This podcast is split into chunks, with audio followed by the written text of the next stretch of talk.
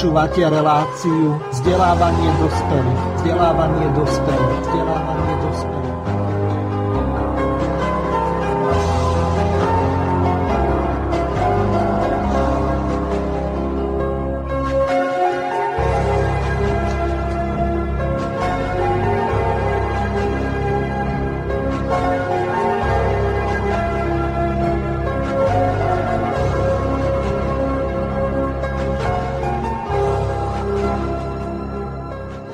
Vážení a milí poslucháči Slobodného vysielača od mikrofónu zo štúdia Banska Bystrica Juhová srdečne pozdravuje Miroslav Hazucha. V dnešnej relácii vzdelávanie dospelých, tak ako nám úvodný jingle naznačil, tak budeme sa venovať zaujímavej téme, ktorá je možno prvýkrát v relácii vzdelávanie dospelých. Touto témou je neutralita. Budeme sa venovať neutralite zo širšieho pohľadu to znamená, pozrieme sa na neutralitu eh, historicky, eh, pozrieme sa na neutralitu, ako funguje v súčasnej dobe. Samozrejme, eh, na začiatku si zadefinujeme, čo je to neutralita, ale skôr ako prejdeme k samotnej diskusii ohľadom neutrality, tak vás najskôr oboznámim s tým, že táto relácia je kontaktná. Môžete použiť e-mailovú adresu studio.bb.juh zavináč gmail.com hlavne v poslednej polhodinke po 17. hodine. V ostatnom čase môžete využívať rovnakú e-mailovú adresu studio.bb.juh a s domenou e, slobodnyvysielac.sk prípadne môžete využiť e, tlačítko zelené na ľavej strane e, v našej web stránke Slobodného vysielača a položiť otázku našim hostom. Teraz predstavím našich hostí. Mám čest prvýkrát privítať v tejto relácii pána profesora Štefána Hrušovského. Zdravím vás, pán profesor. Dobrý deň, prajem pekné odpoludne želám. Ďakujem veľmi pekne. Druhým našim hostom je právnik Roman Ruhik. Ahoj Roman. Prajem príjemné popoludne všetkým poslucháčom Slobodného vysielača. Dobre, takže tejto prvej časti budeme mať týchto dvoch hostí. Predpokladám, že v druhej časti po 16. hodine 30. minúte tak prídu vojaci ktorí sú teraz vo výslužbe síce, ale preberieme otázku neutrality aj z toho vojenského hľadiska. Teraz hneď v úvode dám slovo pánovi profesorovi Štefanovi Hrušovskému, aby niečo viac povedal našim poslucháčom o sebe. No, pán profesor, hneď v úvode vám dám slovo, aby ste sa našim poslucháčom predstavili. Tak, čo by som povedal o sebe, som e, lekár, Venujem sa medicíne, konkrétnejšie hepatológii, gastroenterológii a e, vnútornému lekárstvu, prakticky v ambulanciách a na oddeleniach slovenských nemocníc a tiež pedagogike. Som profesor verejného zdravotníctva, e, docent e, internej medicíny a stále som aktívny. Som tiež člen občianskeho združenia Rastic, ktorom sme práve sa zaoberali aj otázkou vojenskej neutrality Slovenska. Akým spôsobom vy ste sa dostali k tejto problematike, lebo ja si pamätám, vy ste asi pred nejakým rokom mali rozhovor s kolegom Marianom Benkom ohľadom neutrality, tak môžete našim poslucháčom povedať, ako ste sa k tomu dostali. No tá téma e, patrí medzi dosť e, závažné témy e, v spoločenskom živote Slovenska, e, nielen politickom, ale vôbec v živote e, nášho štátu, odkedy vznikol. No a vyvstali, vyvstali samozrejme otázky miesta Slovenska v európskej a svetovej, svetovej politike. Že? Aké miesto môže mať takýto štát s, s takouto s takýmto umiestnením uprostred Európy a čo je vlastne našou úlohou a zameraním, e, aká doktrína Slovenska by mala panovať, keď sa e, striedajú rozličné vlády a rozličné politické síly pri moci. v priebehu týchto krátkých dejín novodobého Slovenska. Ďakujem vám za úvodné slova. Teraz dám slovo Romanovi a prejdeme rovno k zadefinovaniu neutrality, e, či už z právnického hľadiska alebo z politologického. Takže Roman má slovo. Ja by som začal vlastne samotným výrazom ako neutralita alebo neutrálny sa môžeme stretnúť takmer vo všetkých oblastiach ľudského života a v obecnej rovine tento pojem znamená nestrannosť, nezasahovanie do cudzích vecí alebo sporov, prípadne nevyhranenosť, alebo neurčitosť. Z hľadiska politického a právneho má neutralita taktiež množstvo dimenzií a funkcií.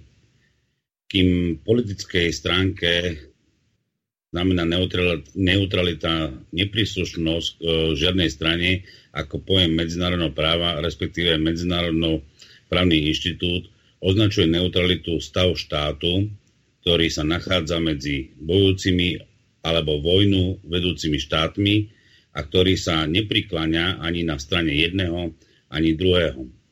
Je nutné takúto vonkajšiu neutralitu štátov odlišiť od neutrality vnútornej.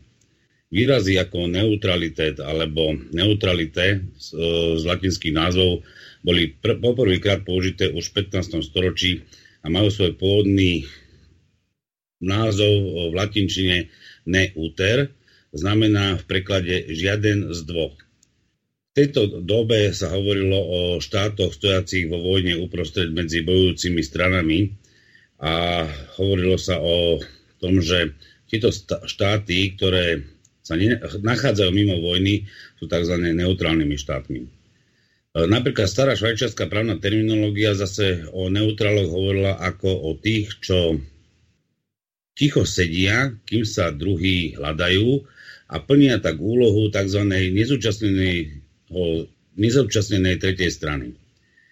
Neutralita našla postupne aj v ďalšom vývoji v 16. a 17. storočí rozsiahle uznanie, a to i za inštitút medzinárodného práva. E, samotnú neutralitu je možné považovať odtedy ako medzinárodným právom upravený stav neúčasti štátu vo vojne, prebiehajúcej medzi inými, respektíve na občianskej vojne, medzi inými bojujúcimi stranami a to práve za účelom nezahrnutia takéhoto štátu do takéhoto diania e, v tejto vojne.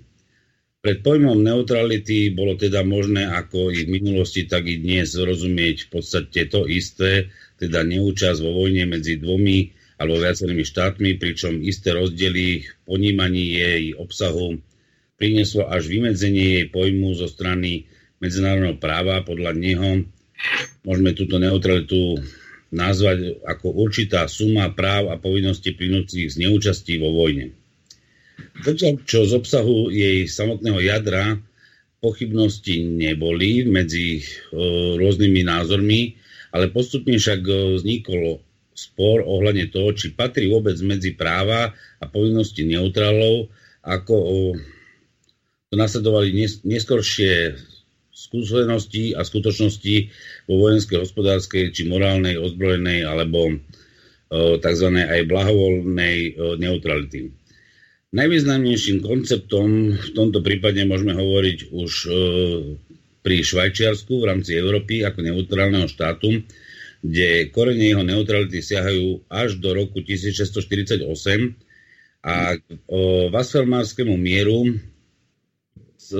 teda pri Westfalenskom miere sa mocnosti dohodli na statuse, kde uznali v zmluve na Viedenskom kongrese v roku 1815 Švajčiarsko ako za stal, e, stabilný neutrálny štát. Aj tu si môžeme hovoriť, že z pohľadu, že čo to je vlastne vôbec stabilný, alebo respektíve trvalá neutralita, kde v podstate trvalo a znamená, že trvalé neutrálny štát sa musí v každom prípade vyhybať všetkým i budúcim konfliktom, pričom táto povinnosť vyplýva buď zo zmluvy alebo z uznaného prísľubu jedného, jedného štátu k druhému štátu. Tu si môžeme porovnať napríklad aj porovnanie toho Švajčiarska, to znamená, ktorý má trvalú neutralitu uznanú vlastne všetkými mocnosťami a štátmi oproti napríklad Rakúsku, keď e, napríklad Rakúsko sa k neutralite dostalo až v roku 1955, kde vlastne výrazný obrad v ceste nezávislosti Rakúska nastal práve 15. mája 1955, keď ministri zahraničných vecí USA, vtedy Sovietskeho zväzu, Francúzska, Británia a Rakúska podpísali vo Viedni zmluvu o obnovení nezávislého demokratického Rakúska, kde predpokladom uzavretia tejto zmluvy bol aj záväzok Rakúska zachovať si neutralitu a nestúpiť do žiadneho vojenského bloku. Môžeme si napríklad spomenúť aj napríklad Fínsko. Fínsko takisto bolo niekoľkokrát neutrálnym alebo vyhlásené za neutrálnym štátom, ale neskôr napríklad Nemecko prostredníctvom územia Fínska, ktoré podporilo pomoc Nemecku, tak vstúpili nemecké vojsko napríklad do Sovietskeho zväzu počas druhej svetovej vojny a tým pádom porušili vlastnú neutralitu a boli vyhlásené vojny. Takže ono v podstate aj samotná neutralita má aj také vymedzenia, že pokiaľ tá hranica existuje, lebo môžeme si aj spomenúť historicky, že napríklad aj Švajčiarsko už ak bolo aj uznané neutrálnym štátom ako trvalým štátom, tak Nemecko takisto poškulovalo potom, ako počas druhej svetovej vojny, ako by vlastne obsadili aj v tej dobe Švajčiarsko. Ale napriek podľa tých strategických postov a historických znakov, ktoré dnes sa môžeme dočítať, prečo teda Nemecko Švajčiarsko nenapadlo, alebo ho neanektovalo, tak môžeme povedať, že vlastne to išlo zo strategického miesta, pretože vlastne Švajčiarsko je tak hornaté, že vlastne by skore išlo o partizánsku vojnu a v tom prípade vlastne tam by bol absolútny neúspech a preto Nemci sa nesústredili na vojnu so Švajčiarskom ako susedným štátom, ale postupovali smerom ďalej mimo teda Švajčiarska a Švajčiarsko ponechali tak, ako teda neutrálne, ako bolo. A Švajčiarsko bolo asi jediným štátom, ktorý sa teda druhej svetovej vojny absolútne uh, nezapojili.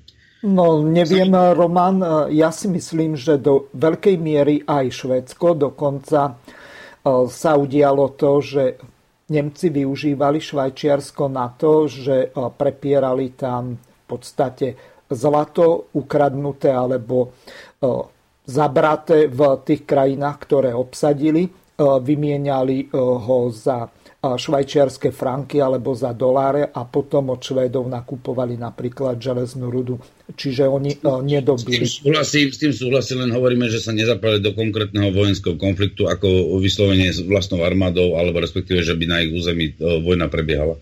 To je tá, ten spôsob tej neutrality.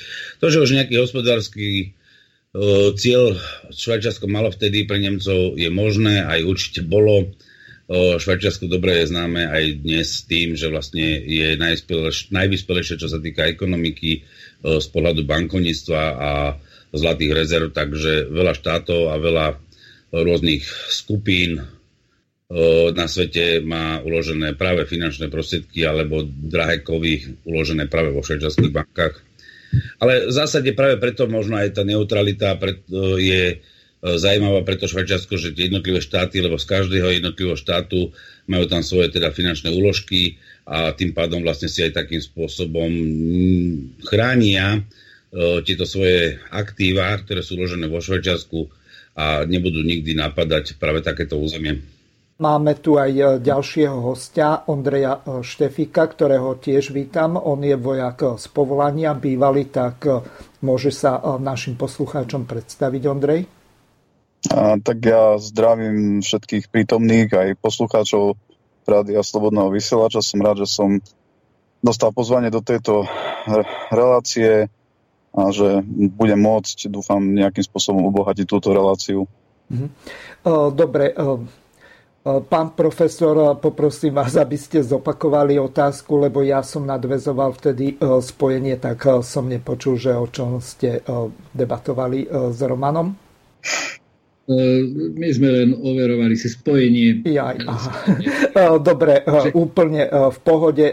Poslucháči všetko počuli, takže vrátime sa k tomu, o čom sme hovorili. Ja ešte pripomeniem z historického hľadiska, že vo Švajčiarsku proces neutrality naštartoval švajčiarsky duchovný páter Mikuláš z Flue alebo brat Klaus, ako ho volali ten sa v roku 1915 konkrétne 14.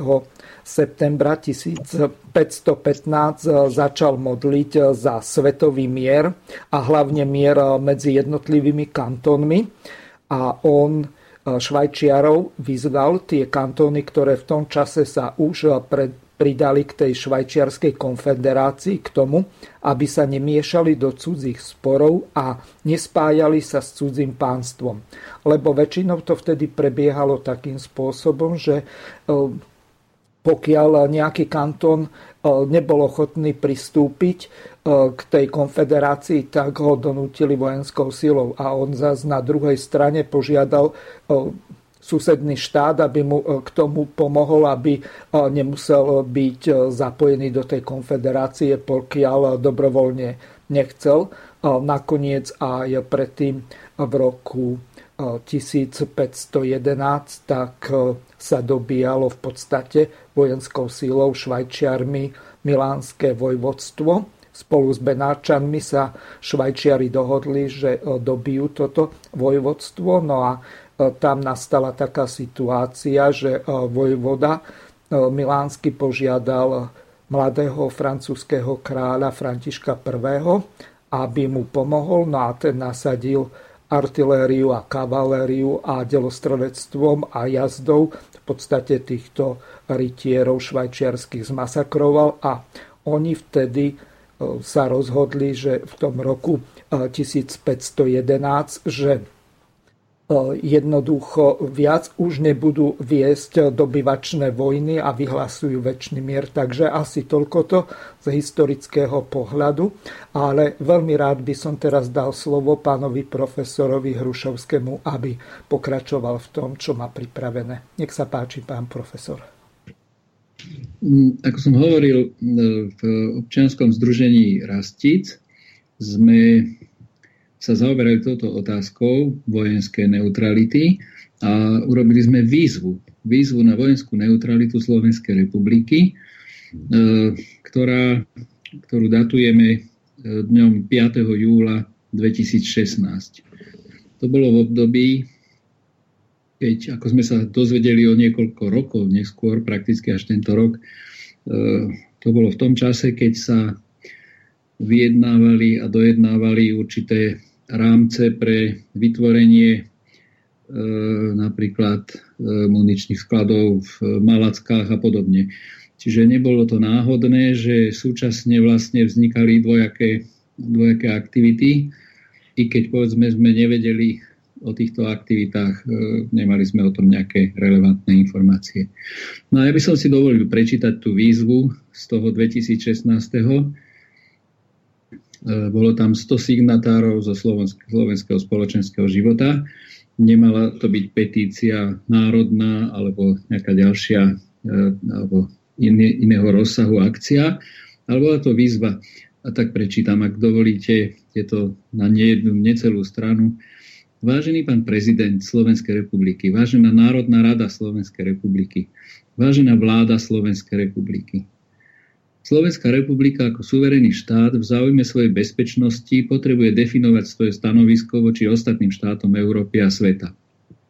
Historická skúsenosť ukázala a realita dneška dosvedčuje, že pre štát nášho rozmeru ekonomickej výkonnosti, kultúrnej a duchovnej orientácie sa neosvedčilo žiadne vojenské zoskupenie. Apelujeme na vás, na prezidenta Slovenskej republiky, na Národnú radu, Slovenskej republiky a na vládu Slovenskej republiky, aby ste otvorili fundovanú verejnú diskusiu na tému vojenská neutralita Slovenskej republiky na rozličných úrovniach spoločenského a politického života, vrátanie zákonných prostriedkov. Ak sa ukáže vôľa občanov získať vojenskú neutralitu, aby ste rešpektujúc hlas národa využili všetky legálne a diplomatické prostriedky na národnej a medzinárodnej úrovni, na jej dosiahnutie. Slovensko spoločne s ďalšími štátmi Európy môže tvoriť neutrálny geopolitický most medzi východom a západom, medzi severom a juhom, čím sa výrazne zvýši vojenská bezpečnosť v celej Európe. Slovensko tak v zmysle svojho historického poslania prispieje k zlepšeniu spolužitia národov v Európe a vo svete. Tak toto je ten text toho júla 2016 s ktorým sme sa obrátili na najvyššie inštitúcie Slovenska a odovzdali sme ho vlastne cestou kancelárie alebo cestou podateľní na všetky tieto tri inštancie. Mali ste nejakú a to odozvu?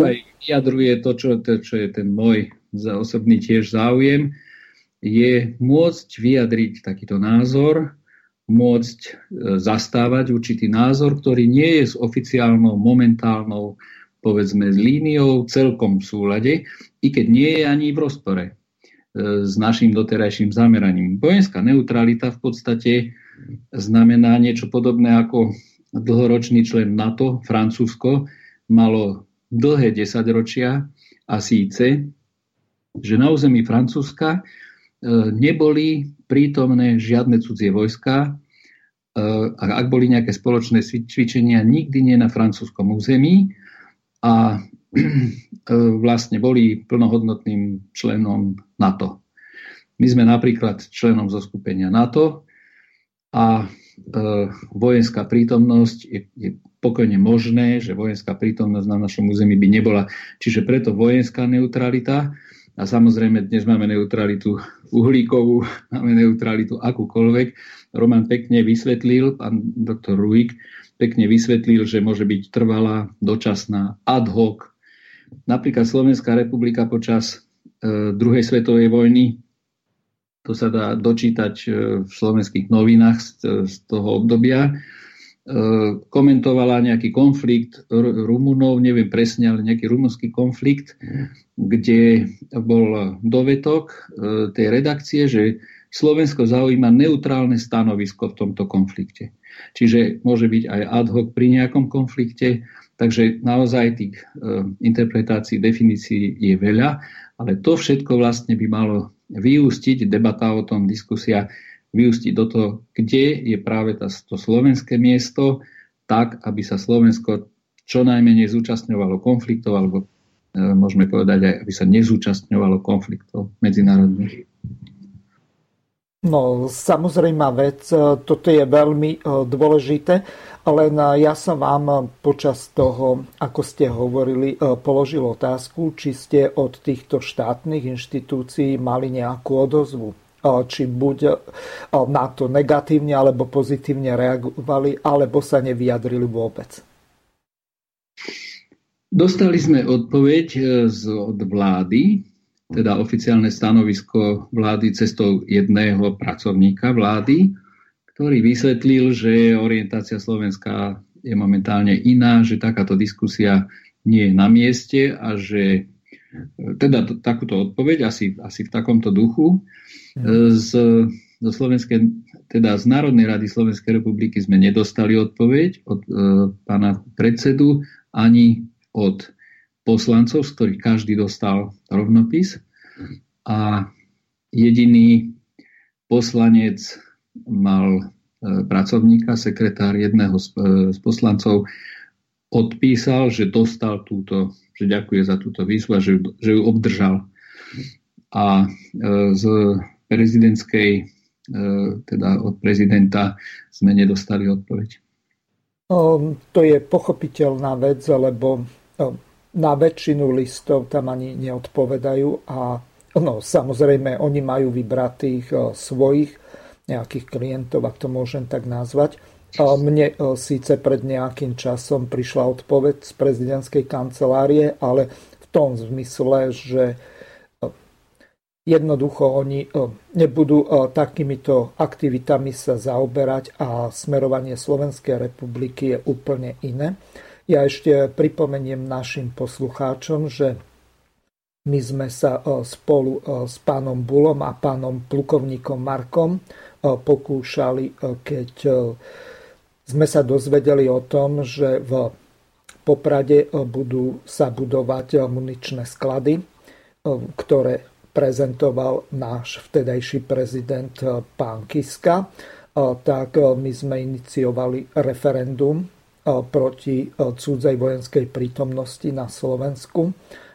Dokonca sme chceli vystúpiť aj z NATO, len nakoniec, keď sme si to podrobne a s porozumením prečítali, tak sme zistili, že tá otázka by neprešla na ústavnom súde z toho dôvodu, že v zmysle článku 13 Washingtonskej zmluvy sme prakticky až do 29. marca 2024 viazaní členstvom v NATO. To znamená, že aj keď sme do NATO vstúpili v roku 2003, tak až 23. marca 2024 v zmysle článku 11 Washingtonskej zmluvy, tak bola tá zmluva uložená vo Washingtone na úrade vlády alebo skrátka v tej prezidentskej kancelárii, lebo Amerika má iný systém ako napríklad Slovensko, to znamená prezidentský. Čiže do tejto doby v podstate my nemôžeme z NATO vystúpiť a sme viazaní Washingtonskou zmluvou. Teraz by sme asi prešli k tej ďalšej časti. Roman, ty máš ešte niečo pripravené, také, aby som to neprehlušil inými otázkami? Ja by som chcel v podstate ešte vysvetliť taký ten základný bod v rámci neutrality, že vlastne nemôže neutrálny štát byť súčasťou o, akéhokoľvek vojenského zoskupenia, napríklad Severoatlantickej aliancii. Tak ako pán Hrušovský povedal, že Francúzsko je súčasťou, alebo bolo aj súčasťou Severoatlantickej aliancii, ale neprebiehali tam na ich území žiadne cvičenia Severoatlantickej aliancii. S tým sa dá síce súhlasiť, že to tak ako z pohľadu geopolitického aj politického diania bolo, avšak v skutočnosti ale Francúzsko nie je neutrálnym štátom, takže to si treba úplne jasne povedať, lebo žiadny neutrálny štát, ktorý sa stavia k jednotlivým štátom tým, že vlastne nebude zasahovať v rámci uh, akejkoľvek vojny medzi jednotlivými štátmi do týchto konfliktov, to znamená nielen vojenský, ale aj hospodársky, nemôže v tomto prípade byť súčasťou napríklad Severoatlantické aliancie. My si musíme uvedomiť, že napríklad kedysi bývalé Československo bolo súčasťou Varšavskej zmluvy, tzv. východný blok proti Severoatlantickej aliancii, čo bol západným blokom, a musíme si tiež uvedomiť, že historické momenty sa prejavujú aj v súčasnosti a dnes.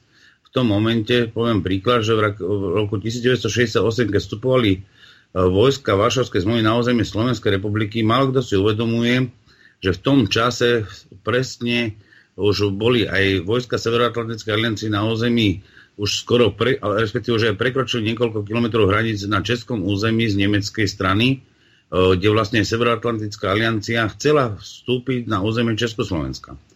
To znamená, že je otázka histórie, že ako by to bolo, keby nestúpili v tej dobe práve vojska Varšavskej zmluvy na územie Československa, čo by sa stalo, keby sme už v tej dobe sa práve my stali područím tým, že by tu boli vojska Severoatlantickej aliancii. Jeden mudrý človek, poslanec Slovenskej e, národnej rady, za čas federálu povedal jednu veľmi zaujímavé, veľmi zaujímavé slova. Vieme si predstaviť, že ak nebudeme raz súčasťou NATO, že nebudeme mať na území Slovenska NATO, toto sú také uh, slova, ktorým sa naozaj treba venovať a zajímať sa, lebo Slovenská republika je veľmi malým územím, ale veľmi strategickým územím pre všetky, dá sa povedať, štáty alebo aj národy a aj v rámci hospodárskeho trhu. To znamená, že sme naozaj stredom Európy, alebo respektíve dokonca aj geo, geodeticky máme vyslovený určený bod ako stred Európy, čili zo severu na východ alebo z juhu na západ. Samozrejme, že pre nás by bolo veľmi zaujímavé, aby sme takýmto štátom neutrálnym sa stali a stali sa vlastne takým podobným mementom, ako je teda Švajčiarsko, alebo aby sme zotrvali v nejakom páse Švajčiarsko, Rakúsko, Slovensko, ktorý by bol neutrálnym pásom.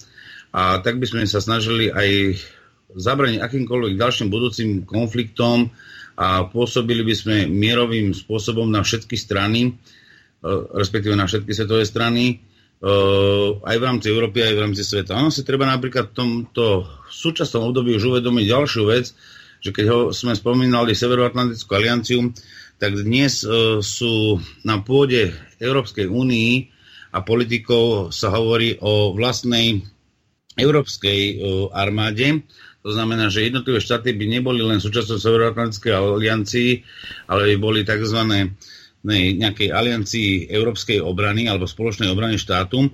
A tu už napríklad e, neutrálne štáty, ktoré sú súčasťou Európy, ako Dánsko, Fínsko, Írsko, Rakúsko, už dnes sa chystajú spochybniť plán na spoločnú európsku obranu, nakoľko tieto štáty sú, súčasť, sú vlastne aj členmi Európskej únie a ak sú členmi Európskej únie a mali by sa stávať aj práve stať so skupením nejakej európskeho vojenského paktu, tak v takom prípade by došlo potlačeniu ich neutrality, ktorá bola už uznaná a dá sa povedať, že už je aj stabilná alebo trvalá.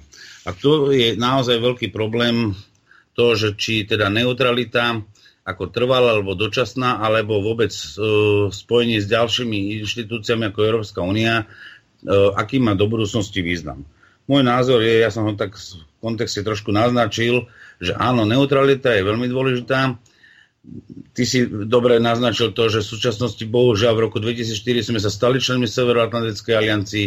Bohužiaľ, zmluva hovorí, že 10 rokov nie je možné vystúpiť e, z tejto zmluvy. Román, 20 rokov nemôžeme vystúpiť do roku. Nie, nie, to, to, to sa zle vysvetľuje v tej zmluve. To nie je pravda 20 rokov. 10 rokov je možné, po 10 rokoch je možné vypovedať tú zmluvu nie 20 rokov. 20 rokov to je tá časť toho ustanovenia v zmluve o Severoatlantickej aliancii, tých 20 rokov to bolo pre zakladateľské uh, subjekty, ktoré vlastne Severoatlantickú, zakladal, Severoatlantickú alianciu alebo NATO zakladali. To isté bolo obdobne robené aj v zmluve o Varšavskej zmluve, kde vlastne táto zmluva mala trvať 20 rokov s tým, že štáty mohli sa zúčastniť, po 10 rokov mohli vypovedať túto zmluvu a z tam aj boli niektoré štáty, ktoré aj vystúpili e, po 10 rokov e, z tohto vojenského zoskupenia Varšavskej zmluvy a tá zmluva trvala teda reálne až do obdobia dá sa povedať, rozbitia Sovietskeho zväzu. To znamená, že Varšavská zmluva v roku 1990 úplne zanikla a vtedy aj sa jednotlivé vojska, napríklad aj zo Československa, vtedy môžem už povedať, e, áno, ešte Československa, lebo 1991 odišli aj posledné uh, ruské vojska už môžeme hovoriť o ruských, ruské vojska z nášho územia. A určitým spôsobom našim správaním sa do roku 2004 sme boli neutrálnym, lebo sme neboli v žiadnom inom vojenskom zoskupení a tým pádom naše správanie bolo neutrálnym ostatným štátom, respektíve lebo sme neboli v žiadnom zväzku zmluvom, ktorý si hovorí, či je to obranný alebo útočný, je už úplne jedno. Ono, každá zmluva vždy vojenská bude hovoriť o obrannej spolupráci, obrannom pakte, nie o útočnom, ale vo výsledkoch toho, ako sa Severoatlantická spa- aliancia správa, tak skôr môžeme povedať, že je to skôr útočný pakt pre ich také rozširovanie alebo prípravu na to, aby vlastne ovládali čo najviac územia, dá sa povedať, na našej planete. Roman, ja som si našiel článok 13 a prečítam ho celý. E, nemienim s tebou viesť polemiku. E, pozri si článok 12, tam sa hovorí e, toto. Potom, ako zmluva bude v platnosti 10 rokov alebo kedykoľvek neskôr, zmluvné strany, ak o to niektorá z nich požiada, sa poradia o revízii zmluvy. Ale článok 13 hovorí nasledovné. Po 20 rokov platnosti zmluvy môže akákoľvek zmluvná strana odstúpiť od zmluvy rok potom, ako predloží vláde Spojených štátov amerických oznámenie o vypovedaní zmluvy a táto podá informáciu vládám ďalších zmluvných strán o uložení každej e, takejto výpovede. E, čiže to je článok 13. E, čiže Skutočne je to po 20 rokoch a po 10 môže byť revízia. E, toľko na vysvetlenie. E, pokiaľ máš k tomu iný výklad, e, tak môžeš na mňa reagovať. Nechám, nech chvíľočko hovoria druhé, ja si to presne prečítam a budem na to mhm. odpovedať. Dobre, teraz by som dal ešte slovo pánovi Štefikovi. Ondrej, počujeme sa? Jasné, počujeme sa. Dobre. Prejdeme k tomu, kým si Roman preštuduje Washingtonskú zmluvu, k tomu, že ako ty ako vojak vidíš význam neutrality a potom sa dostaneme k ďalšej veci. Koľko by taká neutralita stála v porovnaní s členstvom povedzme v Severoatlantickej aliancii? No, z môjho pohľadu neutralita je utopia. Je to absurdita, v podstate stačí sa pozrieť do minulosti.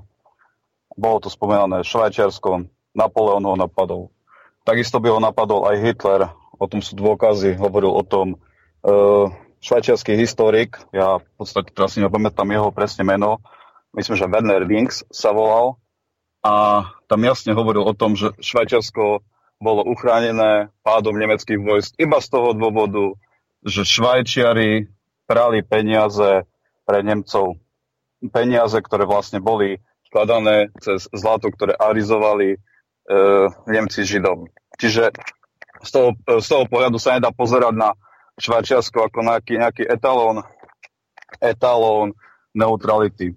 Takisto si zoberme v podstate Rakúsko, Luxembursko, Belgicko, akým spôsobom dopadli v prvej a druhej svetovej vojne.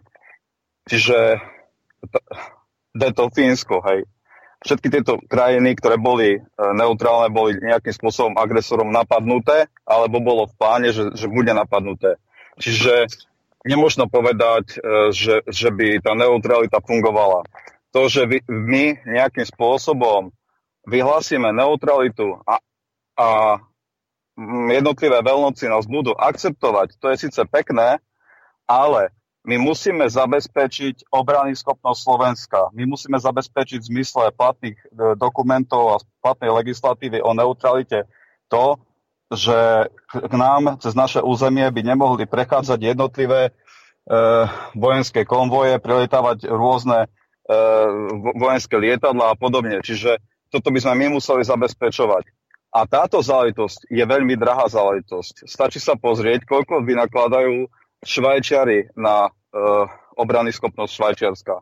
Koľko vynakladajú uh, Rakúšania, Švajčiari štvornásobok toho, čo vynakladáme my, Švajčiari trojnásobok, Fíni opäť štvornásobok. Hej, čiže to, to nie je, že zadarmo, že my nebudeme musieť nič vkladať do tej obrany schopnosti. My budeme musieť mať armádu, ktorá bude zabezpečovať to, aby aby sme tu mali nejaké protizdušné, uh, protizdušnú ochranu, aby sme tu mali nejakú pechotu, aby sme tu mali nejaké, nejakú proste národnú gardu, ktorá by uh, zabezpečovala tú obrannú schopnosť Slovenska.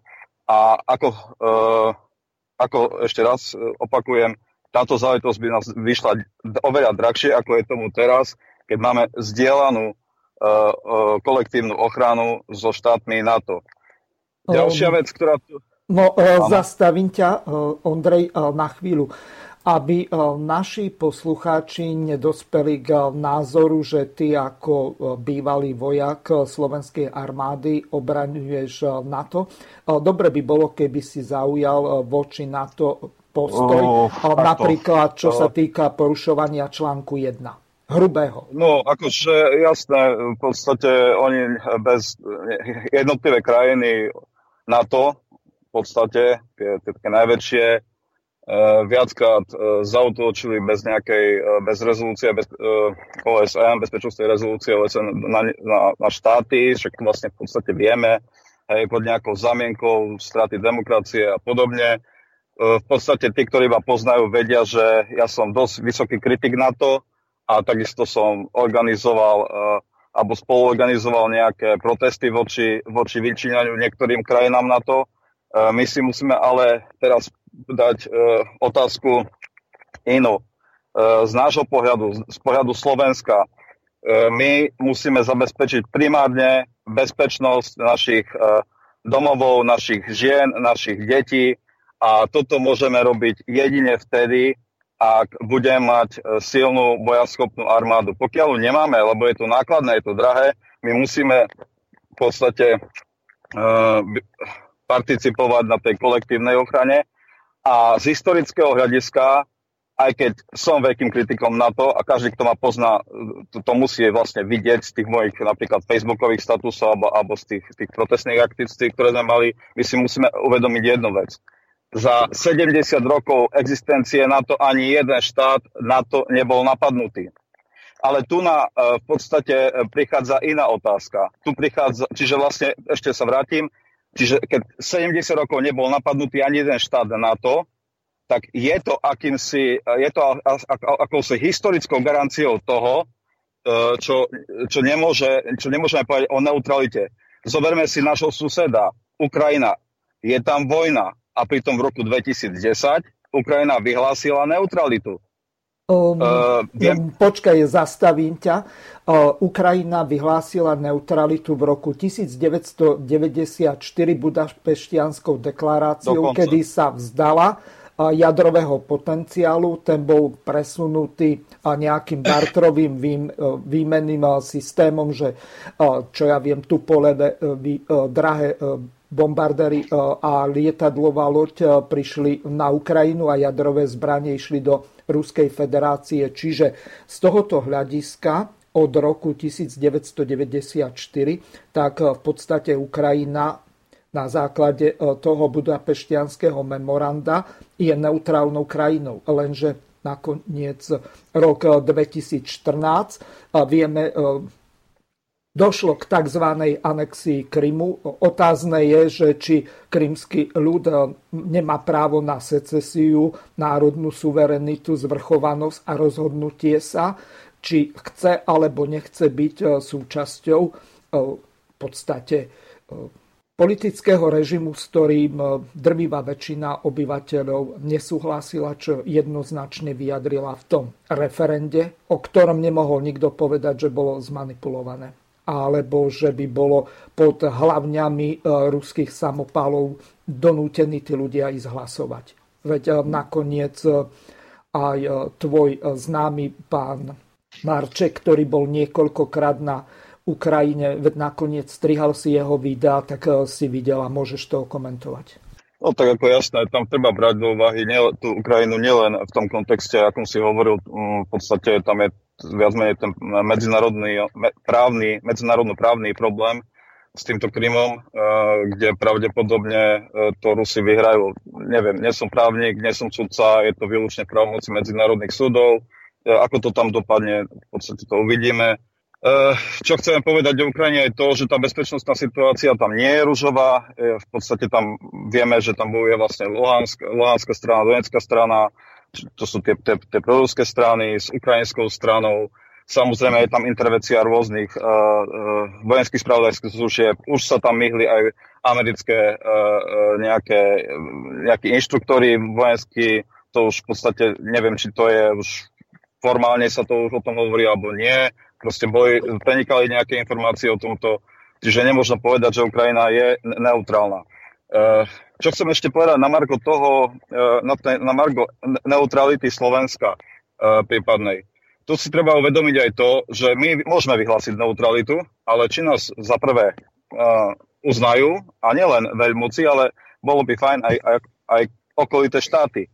Ďalšia vec je tá, že keď si zoberieme našu dislokáciu Slovenska z toho geopolitického, geovojenského pohľadu, my, sa, my sme vždycky boli eh, v tom ochrannom pásme medzi západom a východom, čiže sme boli buď pomys- Uh, západná hranica východu alebo východná hranica západu. No Čiže povedz to na rovinu, boli sme vždy nárazníkovou zónou. Nárazníkovou zónou, čiže brezinského doktrina stále platí v našom prípade. Pokiaľ Ukrajina nebude vyriešená, my stále budeme v, to, v tomto nárazníkovom pásme. Čiže tu sa bude viesť prípadný konflikt medzi východom a západom, hej, pomyselný.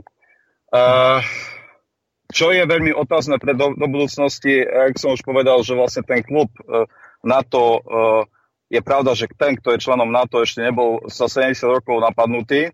Tu je ale iná otázka. Tu je otázka tá, či to NATO uh, bude fungovať aj o pár rokov, lebo už sa hovorí o tom, že to NATO sa rozpadne tým, že Trump už viackrát sa vyhrážal s tým, že Spojené štáty odídu z NATO. A keď odídu Spojené štáty z NATO, bude mať NATO ešte nejakým spôsobom uh, perspektívu, udržanie. A toto je otázka, ktorú budeme riešiť uh, možno v najbližších rokoch. Ako zabezpečiť pre tých Slovákov uh, bezpečnosť a akou formou. Či tou neutralitou, ktorá bude drahšia a bude nákladnejšia, či na to vôbec máme, a či nás vôbec uznajú tie jednotlivé veľmoci, to je ďalšia otázka za neutrálne a naši najbližší susedia.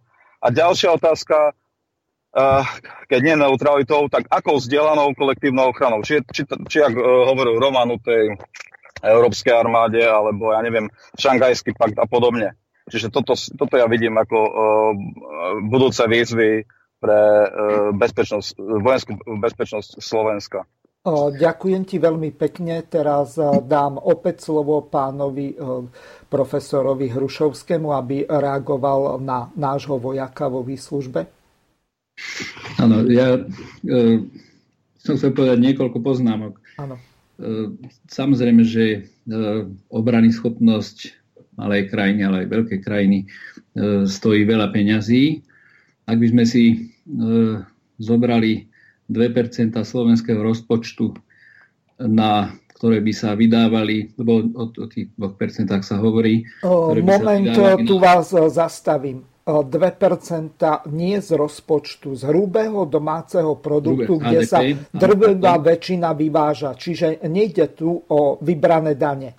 Takže e, keby sa taká, takéto sumy každoročne venovali pre budovanie obrany schopnosti Slovenska, tak myslím si, že celkom reálne by sa dalo e, týmto smerom uvažovať. E, k tým relatívnym neutralitám, ktoré, na ktoré určite Slovensko by malo vo svojej mierovej doktríne pamätať a, myslieť a ktorá by sa nás mohla veľmi týkať, E, spomeniem dve krajiny. Rumunsko v roku 1968 ne, neposlalo vojska na obsadenie Československa vtedajšieho a boli súčasťou e, Varšavského paktu.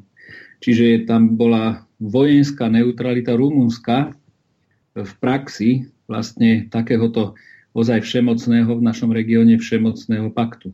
No a potom druhú vec by som chcel upozorniť na to, tak právom sa samozrejme spomína Švajčiarsko ako taký model neutrality, e, inšpiruje mnohé krajiny, ale zoberme si Rakúsko, je to náš bezprostredný sused.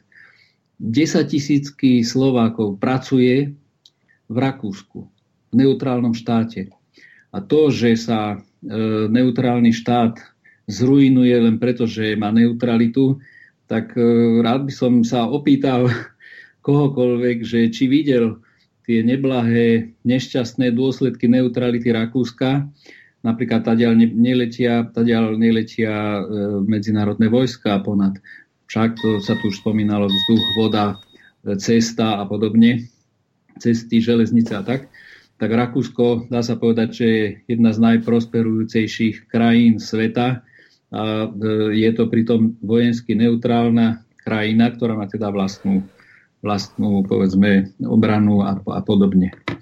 A čo sa týka garancie medzinárodnej, isté, že veď to je práve to miesto e, Slovenska, ak e, medzinárodné e, spoločenstvo uzná vhodnosť také, takéhoto neutrálneho teritória, tak e, to je vlastne tá naša cesta. A tie agresie voči neutrálnym štátom sú v čase vojny. Že? Však to sú vždy agresie. Nikdy to nebolo, že, že sa nejako spojili proti niekomu a podobne, ale to boli agresie. Na chvíľu vás záujmy. preruším. Zrejme nám padol... Poslednú vetičku, um. poslednú vetičku. Z strany Ruska sa jednoznačne ozývajú hlasy, že by Slovensko ako neutrálnu krajinu uznali a dokonca, že by potrebovali viaceré krajiny na, na zabezpečenie trvalého mieru v rámci tohto, tejto línie práve, že by to mohol byť celý pás štátov alebo celá skupina štátov, ktoré by boli vojensky neutrálne.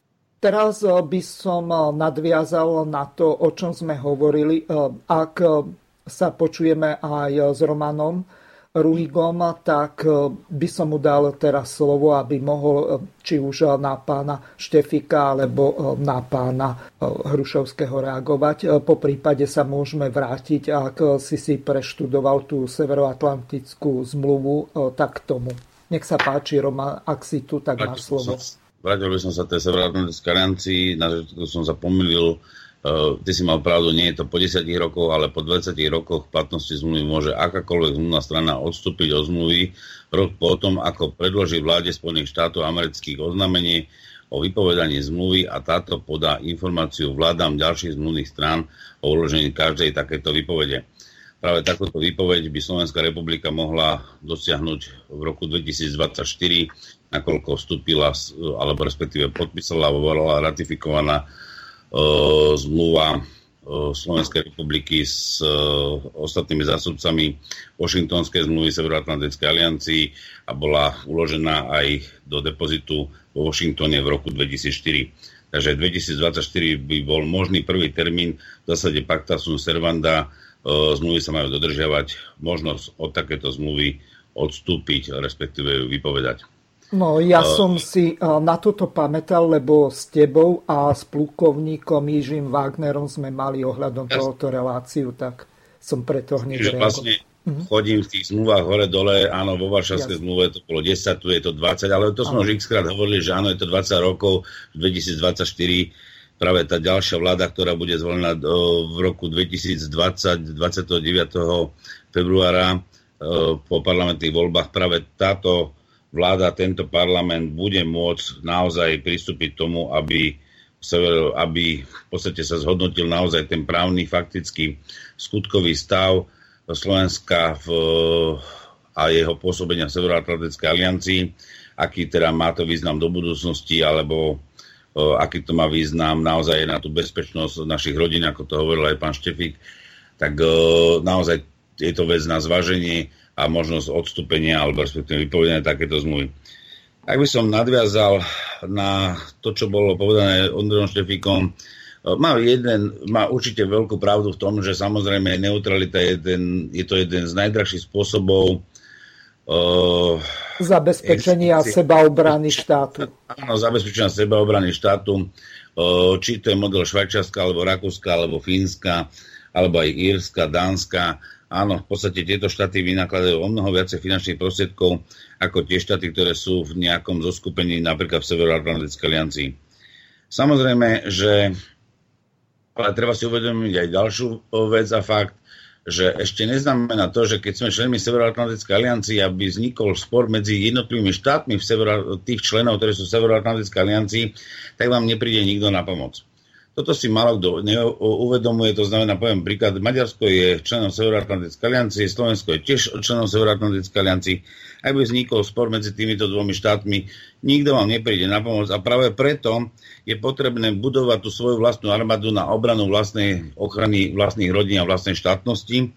A to neznamená to, že či som neutrálny alebo som členom nejakého zoskupenia, že túto obranu by sme si nemali budovať. A chceme chrániť si vlastnú štátnosť, vlastné rodiny, vlastný život, vlastné, dá sa povedať, aj hospodárske strategické miesta, ktoré dnes máme v Európe asi jedno jediné územie, alebo najpozitívnejšie územie v strede Európy, ktoré má dostatok pitej vody a istného nerastného bohatstva, čo si málo kto z nás uvedomuje, že práve zdrojom života je práve pitná voda, polnohospodárska pôda a lesy.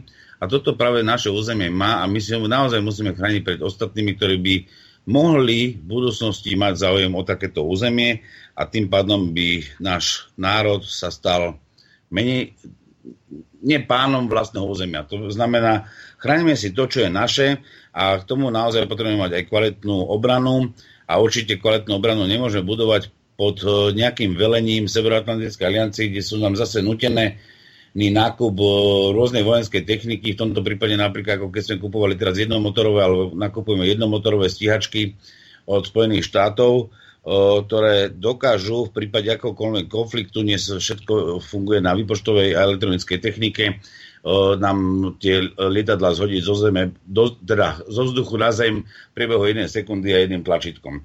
To si málo kto uvedomuje, že naozaj dneska v rámci výpočtovej techniky dokážeme akýmkoľvek spôsobom ovládať každé jedno zariadenie, ktoré je e, funkčné na počítačovom systéme, nejakom hardveri a softveri. Dobre to vieme dneska, že používame motorové vozidla a koľko razy dnes to motorové vozidlo vám vypovie svoju funkčnosť, lebo tam dojde k e, chybe v, počít- v počítači a vy si už ho na mieste neopravíte, musíte zavolať odťahovú službu a až e, keď ho pripoja na počítač, to znamená samozrejme autorizovaný servis, tak potom zistíte, aká je tam chyba, túto chybu vedia odstraniť. A to isté sa týka naozaj aj vojenskej techniky. A tu by som napríklad aj sa trošku vrátil do toho obdobia, keď sme sa my ako Slovenská republika stávala druhýkrát Slovenskou republikou 1.1.1993 a všetky tie výsledky, ktoré vlastne k tomu speli, aby sme sa stali demokratickou republikou, 17. november, ktorý sa k nám blíži, kde bude mať výročie, 30. výročie od roku 1989, tak si treba uvedomiť, že aj tento samotný prevrat, alebo respektíve úvodzovka, ako sa hovorí, že nežná revolúcia, ktorú vykonali ľudia na námestiach, nie je až takou úplne reálnou pravdou, lebo si musíme hneď uvedomiť, že čo sa udialo v následujúce dní práve po tejto nevežnej revolúcii, to znamená došlo uvoľneniu absolútne všetkých zločincov z basy, to znamená došlo z celoplošnej amnestii, zrazu vznikla veľká kriminalita na území Čiech aj Slovenska. Potom sa to vyčítalo v ďalších obdobiach, napríklad v obdobiu mečiarizmu alebo mečiara, že práve bola najväčšia kriminalita. Ale túto kriminalitu nezabezpečil určite e, neprepúšťal Mečiar, ale bol to Havel, ktorý takúto ako disident, ktorý patril pod chartu 77 a táto charta 77, ako dobre vieme, bola financovaná zo Šorošových nadácií. A to isté platilo, že ako Havel okamžite, čo urobil druhý krok, zamedzil a zakázal vyslovene výrobu vojenskej techniky na slovenskom území, ťažké vojenské techniky. A nehal mhm. jedinú výrobu v Čechách, a to boli v podstate čezety, pištole a samopaly, to znamená ľahká vojenská technika. Samozrejme, tu si napríklad treba uvedomiť, že napríklad neutrálny štát Švajčiarsko je jeden práve z, zo silných výrobcov vojenskej techniky, kde napríklad práve aj Severoatlantická aliancia alebo aj iné štáty nakupujú strajkery práve od Švajčiarska, ktorý ich výrobcom. Samozrejme je upravený pre požiadavky jednotlivých štátov alebo Severoatlantické aliancii.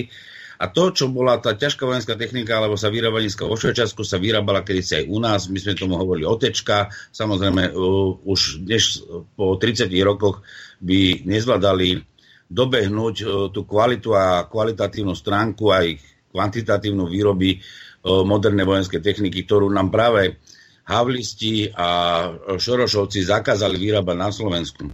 Ja som za to, že Slovenská republika, ak má byť neutrálnou, alebo ako by mala byť jednoducho minimálne bezpečnou pre vlastných občanov, musí opäť začať robiť so svojimi kvalitnými ľuďmi, lebo tých kvalitných ľudí určite máme, začať na vývoji vlastných e, vojenských techník, tak ako napríklad máme Boženu, ale aj inej ťažkej vojenskej techniky, aby sme dokázali si zabezpečiť vlastnú obranu, vlastnú výrobu a zároveň aj túto výrobu ponúkli na výmenný obchod iným štátom, iným obchodom. Môžeme ich ponúknuť napríklad do, do Ázie, Číne, môžeme ponúknuť Rusku a môžeme vychádzať s výmenným obchodom na zbrojárskej technike a tým pádom určitým spôsobom aj zabezpečujeme vlastnú obranu a ochranu našich rodín, lebo je samozrejme, že my budeme mať takisto nejaký vplyv potom nie ako velikánska veľmosť, ktorá by mala neskutočne veľké množstvo tej vojenskej techniky, ale minimálne v technickej oblasti riadiacej práve tú spoluprácu vo vojenskej technike a výmene, obrane a obchode,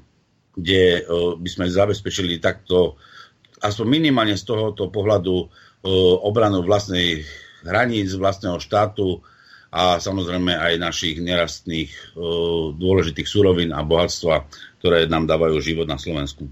Ďakujem ti veľmi pekne. Máme polovicu relácie za sebou. Zdá sa, že všetko funguje. Poslucháčom sa ospravedlňujem za ten výpadok. Možno nejaké 2-3 minúty potiahneme ďalej, aby sme mali celú reláciu. Teraz si zahráme pesničku podľa priania našich hostí Bulvárne kryci od skupiny Elan.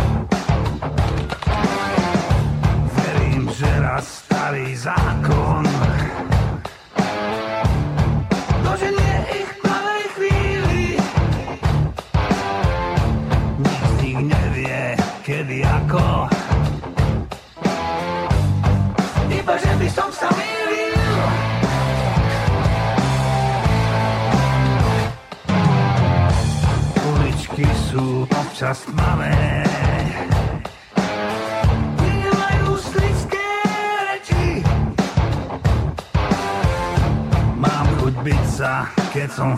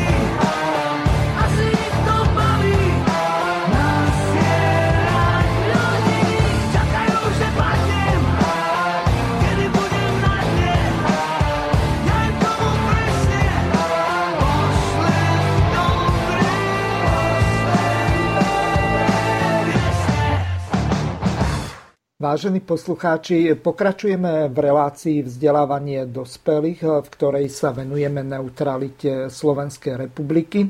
Vzhľadom k tomu, že náš host, pán Štefik, bude musieť odísť, tak mu teraz odovzdávam slovo. Ondrej, čo ešte považuje za také potrebné, skôr ako sa rozlúči s našimi poslucháčmi, povedať ohľadom neutrality a možnosti toho, aká by bola tá cesta, ak vystúpime zo, z NATO, respektíve ukončíme členstvo vo tejto Severoatlantickej aliancii. Nech sa páči, má slovo. No, tak ja by som iba v podstate zareagoval aj na to, čo to už bolo povedané. Uh, zrekapituloval by som to. Neutralita je drahá, na neutralitu treba finančné prostriedky. Roman niečo načrtol, že by sme opäť mohli obnoviť zbrojárskú výrobu. Uh, fajn, ale najprv by sme mali obnoviť tú zbrojárskú výrobu, až potom by sme, ak by sme mali finančné prostriedky z tejto Máme na to výroby, 5 rokov, povedzme. Tak, Do roku No, tak to bude veľmi 2024. ťažké, lebo vieme, že sme stratili e, spôsobilosti v tomto smere, čiže 30 rokov sa tu už nič nevyrába. To, čo je ešte v Martine, tak to sú už iba nejaké tie opravy, opravy. Rozpustili sme nie len tú výrobu, ale aj výskumné ústavy, ktoré vyvíjali rôzne systémy na tank T-72, na BVP-2, na BVP-1 a ako spomínal Roman aj na staršie kolesové otečko. Čiže na tieto veci my nejakým spôsobom uh, budeme musieť uh, nájsť finančné prostriedky, ak sa občania Slovenskej republiky rozhodnú, že chcú ísť touto cestou, že chcú dotovať tú, tú armádu. Zároveň treba si uvedomiť ale aj ďalšiu skutočnosť. Áno, je pravda aj to, čo povedal Roman, že my musíme mať aj autonómnu armádu, čiže musíme mať e, spôsobilosť sa brániť e, voči členským štátom NATO, napríklad, jak spomínal, Maďari, Poliaci, Česi, alebo neviem, kto by nás napadol. V prípade, že by sa zhoršila táto bezpečnostná situácia, musíme na to reagovať. O, Čo sa Ondrej, eh, spýtam autonómnej- sa ťa na jednu veľmi dôležitú otázku, ktorá tu nezaznela. Ak by sme sa rozhodli pre neutralitu, tak musíme obu- obnoviť povinnú vojenskú službu. To znamená, že eh, všetci mladí, eh, povedzme od tých 18, respektíve 19 rokov, by, eh, ktorí sú zdravotne spôsobili, by museli narukovať do armády. Sme vôbec na niečo takéto pripravení? Tak v podstate pripravení momentálne nie sme. Samozrejme, tieto prípravy by sa určite dokázali spraviť tak, ako sa dokázali spraviť, keď sme v podstate budovali Československú armádu, čiže opäť nejakým spôsobom by sme museli uh, zrenovovať nejaké tie kasarny, tie, ktoré sa predali z uh, mestu za korunu, mm, odkúpiť späť, prípa- prípadne, že tam nie je niečo, alebo vybudovať nové. Nebolo by to opäť lacná záležitosť, opäť by nás to stalo veľa peňazí. Uh, mladí muži by neboli spokojní svojím spôsobom s tým, že by museli rukovať do tej armády, alebo bolo by to vhodné, keďže by sme boli neutrálny štát, aby, aby prispievali týmto spôsobom na tú bezpečnosť tohto štátu. No a toto všetko v podstate by sme my museli nejakým spôsobom opäť e, tieto spôsobilosti nadobudnúť a opäť ich nejakým e, spôsobom realizovať. O, Čiže, ešte, o, sa ťa ale ja iba spýtam. poviem jednu vec Dobre, na tú kolektívnu obranu, ešte keď, keď môžem. E, Áno. Tam by som povedal, e, my si musíme uvedomiť jednu vec, že ten, tá taká klasická, ten, to vedenie vojny, tá taká zákopová partizánska, toto sa už do budúcnosti nebude takýmto spôsobom viesť tá vojna, lebo v podstate zoberme si, že máme nejaké tie drony. Dokonca sa teraz rozpráva o tom vesmírnom priestore, ktorý bude určený na tú bojovú činnosť. A ak nebudeme e, v podstate v tej kolektívnej obrane nejakého, nejakej silnej veľmoci a zastrešení, budeme mať z toho vesmírneho priestoru uh, zastrešenú nejakú, uh, nejakú protizdušnú obranu. Lebo v podstate dostávame sa do takého stavu technického a technologického v tomto svete, že štáty jednotlivé budú môcť byť bombardované v budúcnosti z vesmíru. A to je iba otázka času, kedy sa toto schváli, alebo kedy, kedy, kedy nejaký agresor povie, no bohužiaľ, mi to je jedno, že to nie je schválený tento uh, vesmírny priestor uh, za boisko, ja budem bombardovať nejaký štát z vesmíru. Čiže na toto my si musíme dať tiež otázku, či budeme mať ako Slovensko na toto finančné prostriedky. O, Veľmi dobrá Á. otázka. O, Zrejme, o, bez toho, že by sme nakupovali, povedzme, systémy protivzdušnej a kozmickej obrany, napríklad S-500 od Ruskej federácie, tak si to ani teraz neviem predstaviť. Možno, že nájde sa niekto, čo dokáže niečo také vyrobiť. Pochybujem, že členské štáty NATO s výnimkou Spojených štátov niečo také majú, ale ja nie som expert na vojenskú techniku. No, presne tak, čiže teraz si zoberme, že to je vlastne aj taktická otázka. Hej. My do, dobre zoka- dokážeme nejaké tie strely zostreliť, niektoré padnú, hej, bohužiaľ, ale my musíme aj vrá- vrátiť tento preventívny, eh, preventívnym útokom. Dokážeme my O, spýtam sa ťa, je Spýtam sa ťa, fakt, že- veľmi ťažká otázka. My ako krajina, ktorá budeme neutrálna, a toto platí aj na našich ďalších dvoch hostí, zatiaľ nám žiadne otázky neprišli, pripomeniem ešte našim poslucháčom. Telefón je pripravený, môžete volať na číslo 0908 565 389. Teraz tá otázka, ku ktorej som sa chcel dostať. Vidíme tu jeden zásadný problém. My ako neutrálna krajina môžeme spätne e, zautočiť na tú krajinu, ktorá nás napadne? Lebo toto mi nie je z hľadiska neutrality jasné. Či e, my môžeme akurát vyhnať nepriateľa za naše hranice a zostreliť... Aha, e, máme tu poslucháčku. E, Ste e, vo vysielaní. E, Nech sa páči, môžete hovoriť. Srdečne pozdravujem Eva Sopaková z Michaloviec, pozdravujem pána profesora Hrušovského aj Roman Teba. Aj Ďakujem. Ďakujem za tému, úplne podporujem, aj som bola účastná, veď sme sa stretli na tých mítingoch v Bratislave za mier a nielen v Bratislave, v Košiciach, čo si aj ty, Roman, organizoval. A mm, vlastne e, môžem povedať, že teda úplne s tou iniciatívou pána profesora sa stotožňujem a môžem pridať, že v roku 2015 sme istá skupina ľudí z Maďarska, Česka, Polska, potom z Moravy, oni sa tak rozdelili. Um, my sme vydali takú medzinárodnú petíciu za mier, posolstvo dobrým ľuďom Ameriky, ktorú môžu poslucháči podpísať aj na, aj na, na petíciách.com. Má podpisy z celého sveta, vrátane Ameriky. Posledné podpisy sú z Ruska z Anglicka, z Francúzska, zo všade. A keď by ste dovolili, aby som niektorých ľudí, ktorí dali také vyjadrenie k tej našej petícii za mier, posolstvo dobrým ľuďom Ameriky, kde vlastne vyzývame v tej petícii, je to to isté, ale, ale trošku, trošku tak medzinárodne, čo som ja osobne som bola tiež odovzdávať na, na ambasáde v na Slovensku, to myslím na americkej ambasáde, odovzdávali pán doktor Lipták, v Maďarsku, v Budapešti sme to boli odovzdávať a tak ďalej, v Čechách to boli odovzdávať. Bola to petícia, ktorá v podstate korešponduje s tým, čo hovoríte. A keď môžem prečítať Nech sa páči, samozrejme. Alebo reakcie niektorých ľudí, lebo krásne koment- ale prekrásne komentáre nám napísali ľudia.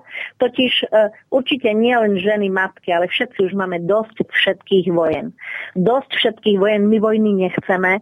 My sme za mier a proste, viete, každá vojna iba prináša bolesť, stratu, e, rozbitie, e, proste je to o agresii. Ja som mediátorka, mne sedí proste mm, pr- priniesť mier a dosť týmto všetkým zlám, ktoré sa tu umelo, umelo mm, podporujú. Keď dovolíte, No, teda my, slobodní občania, iniciatóri, autory medzinárodnej petície z kresťanských krajín Európy, Slovenska, Českej republiky a Maďarska, vyzývame vás, všetkých ľudí dobrej vôle, aby ste svojim podpisom podporili túto petíciu. Nájdete ju na petície KLOM. Nie vojnám. Chceme mier a harmóniu pre Európu a celý svet.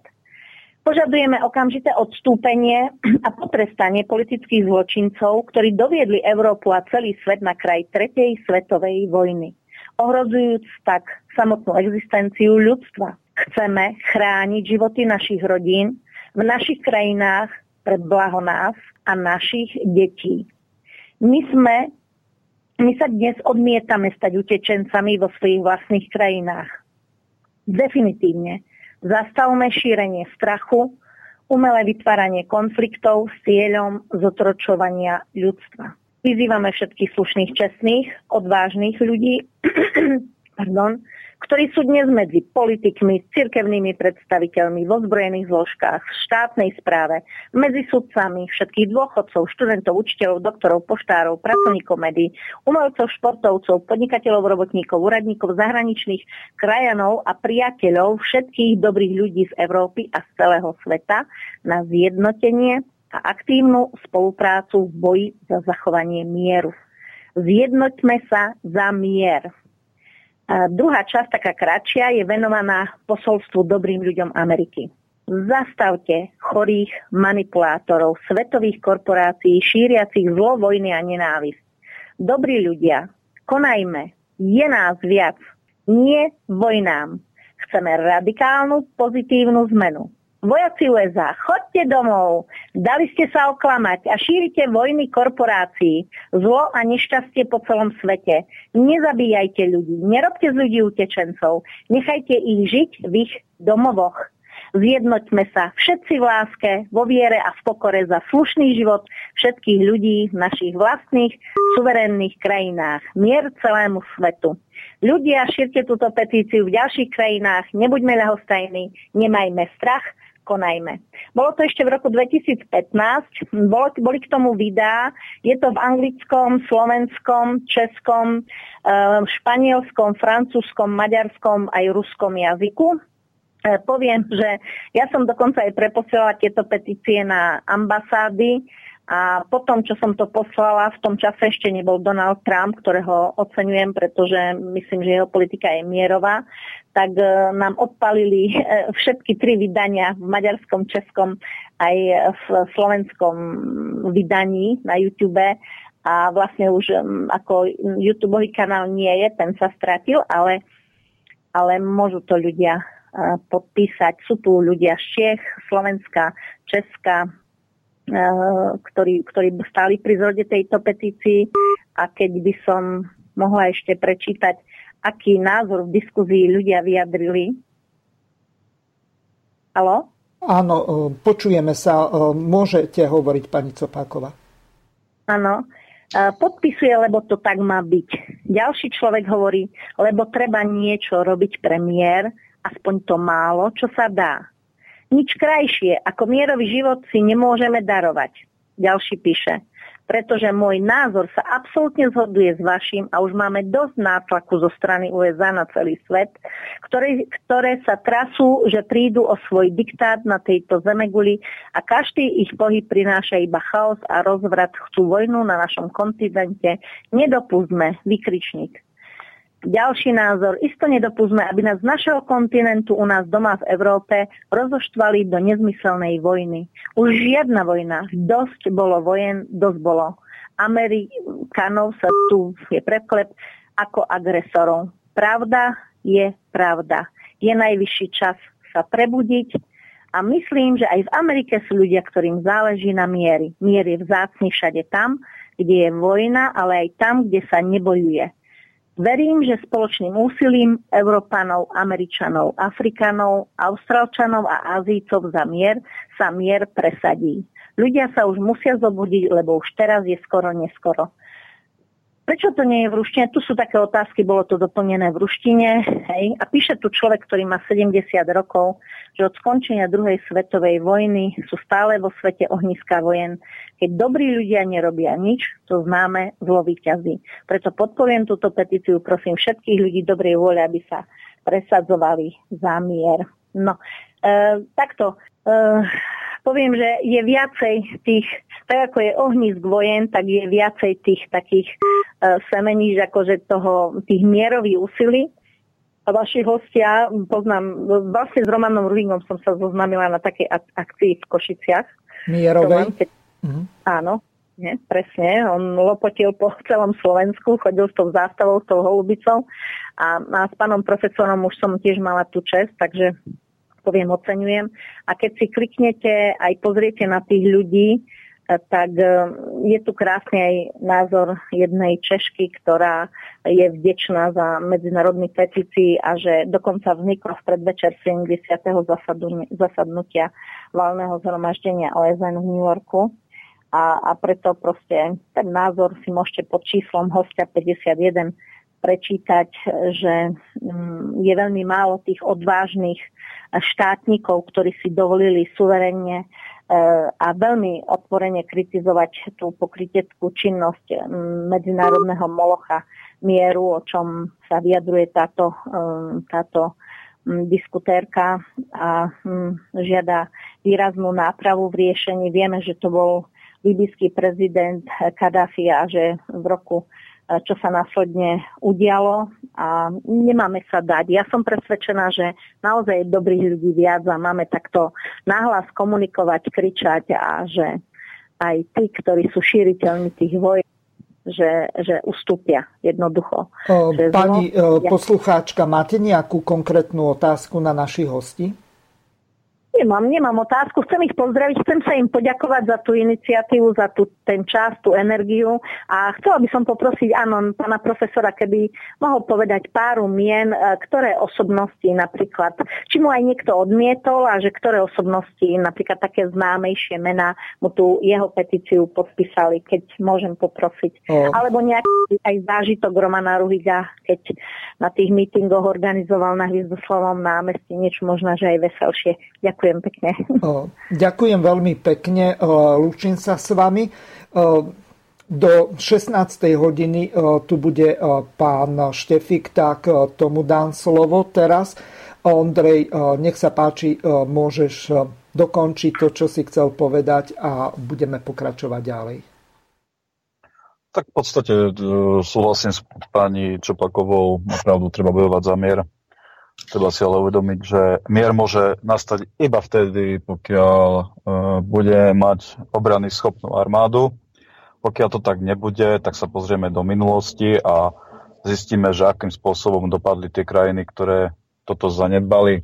O to sme si už hovorili Belgicko, Luxembursko, Fínsko a podobne.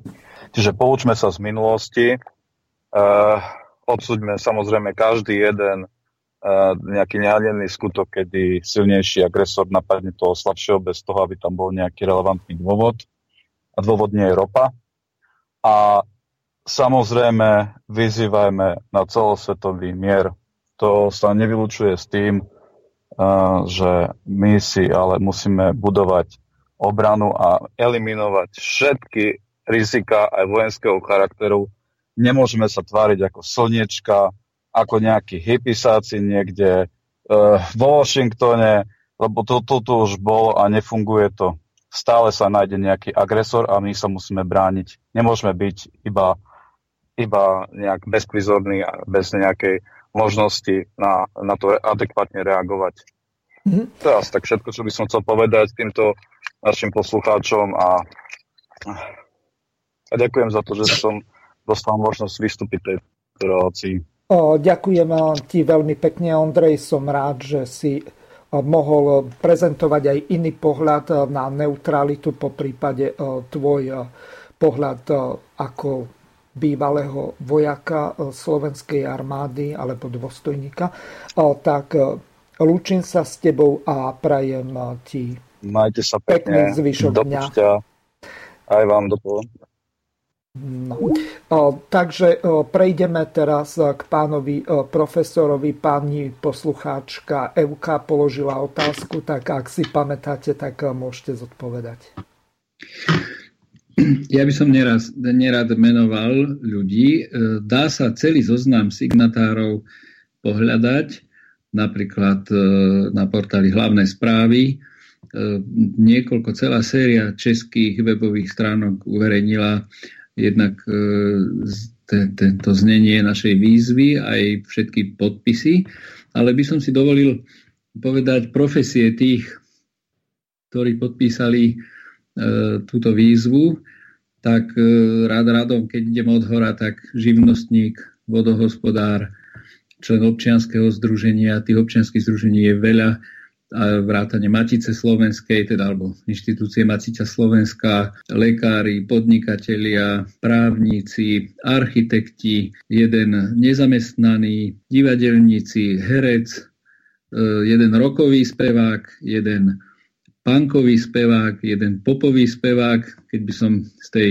z tej naozaj tej vrcholovej hudobnej scény ich uviedol archeológ, alebo výtvarníci, sochári, e, spisovatelia, publicisti, e, niekoľko duchovných e, od, e, bež, od teda radového duchovného, od kniaza až po arcibiskupa e, a ďalší a ďalší. Tak myslím, že to bolo veľmi pestré a práve keďže zo všetkých oblastí spoločenského života sa tu zúčastnili, boli signatári, tak sme povedali politolog, treba ešte tu vidím ďalší, tak sme už vlastne ukončili pri stovke tú výzvu, lebo znamená to, že v rozličných skupinách obyvateľstva sa je táto téma živá a že stále Slováci majú, majú blízko k tej, tejto idei e, vojenskej neutrality a neutrality vôbec.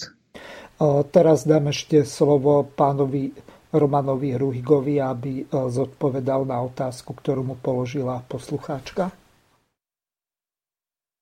Je pravdou, že poznal som e, poslucháčku Evu Cepakovú v Košiciach ako mirový iniciátor a aktivista aj zároveň organizátor viacerých stretnutí proti budovaniu základní, proti budovaniu základní vojenských základní Severoatlantickej aliancii na území Slovenskej republiky, ktoré sa začalo vlastne v roku 2014 a to keď Andrej Kiska chcel vytvoriť v Poprade vyslovene muničné a vojenské sklady pre Severoatlantickú alianciu, respektíve pre armádu Spojených štátov amerických, aby sme v tomto prípade boli úplne na jasnom, kde Kiska vyslovene žiadal a tam už vznikala tá prvá petícia proti budovaniu tej, tejto vojenskej základni, ktorú vtedy organizoval ešte bývalý primátor Popradu Anton Danko.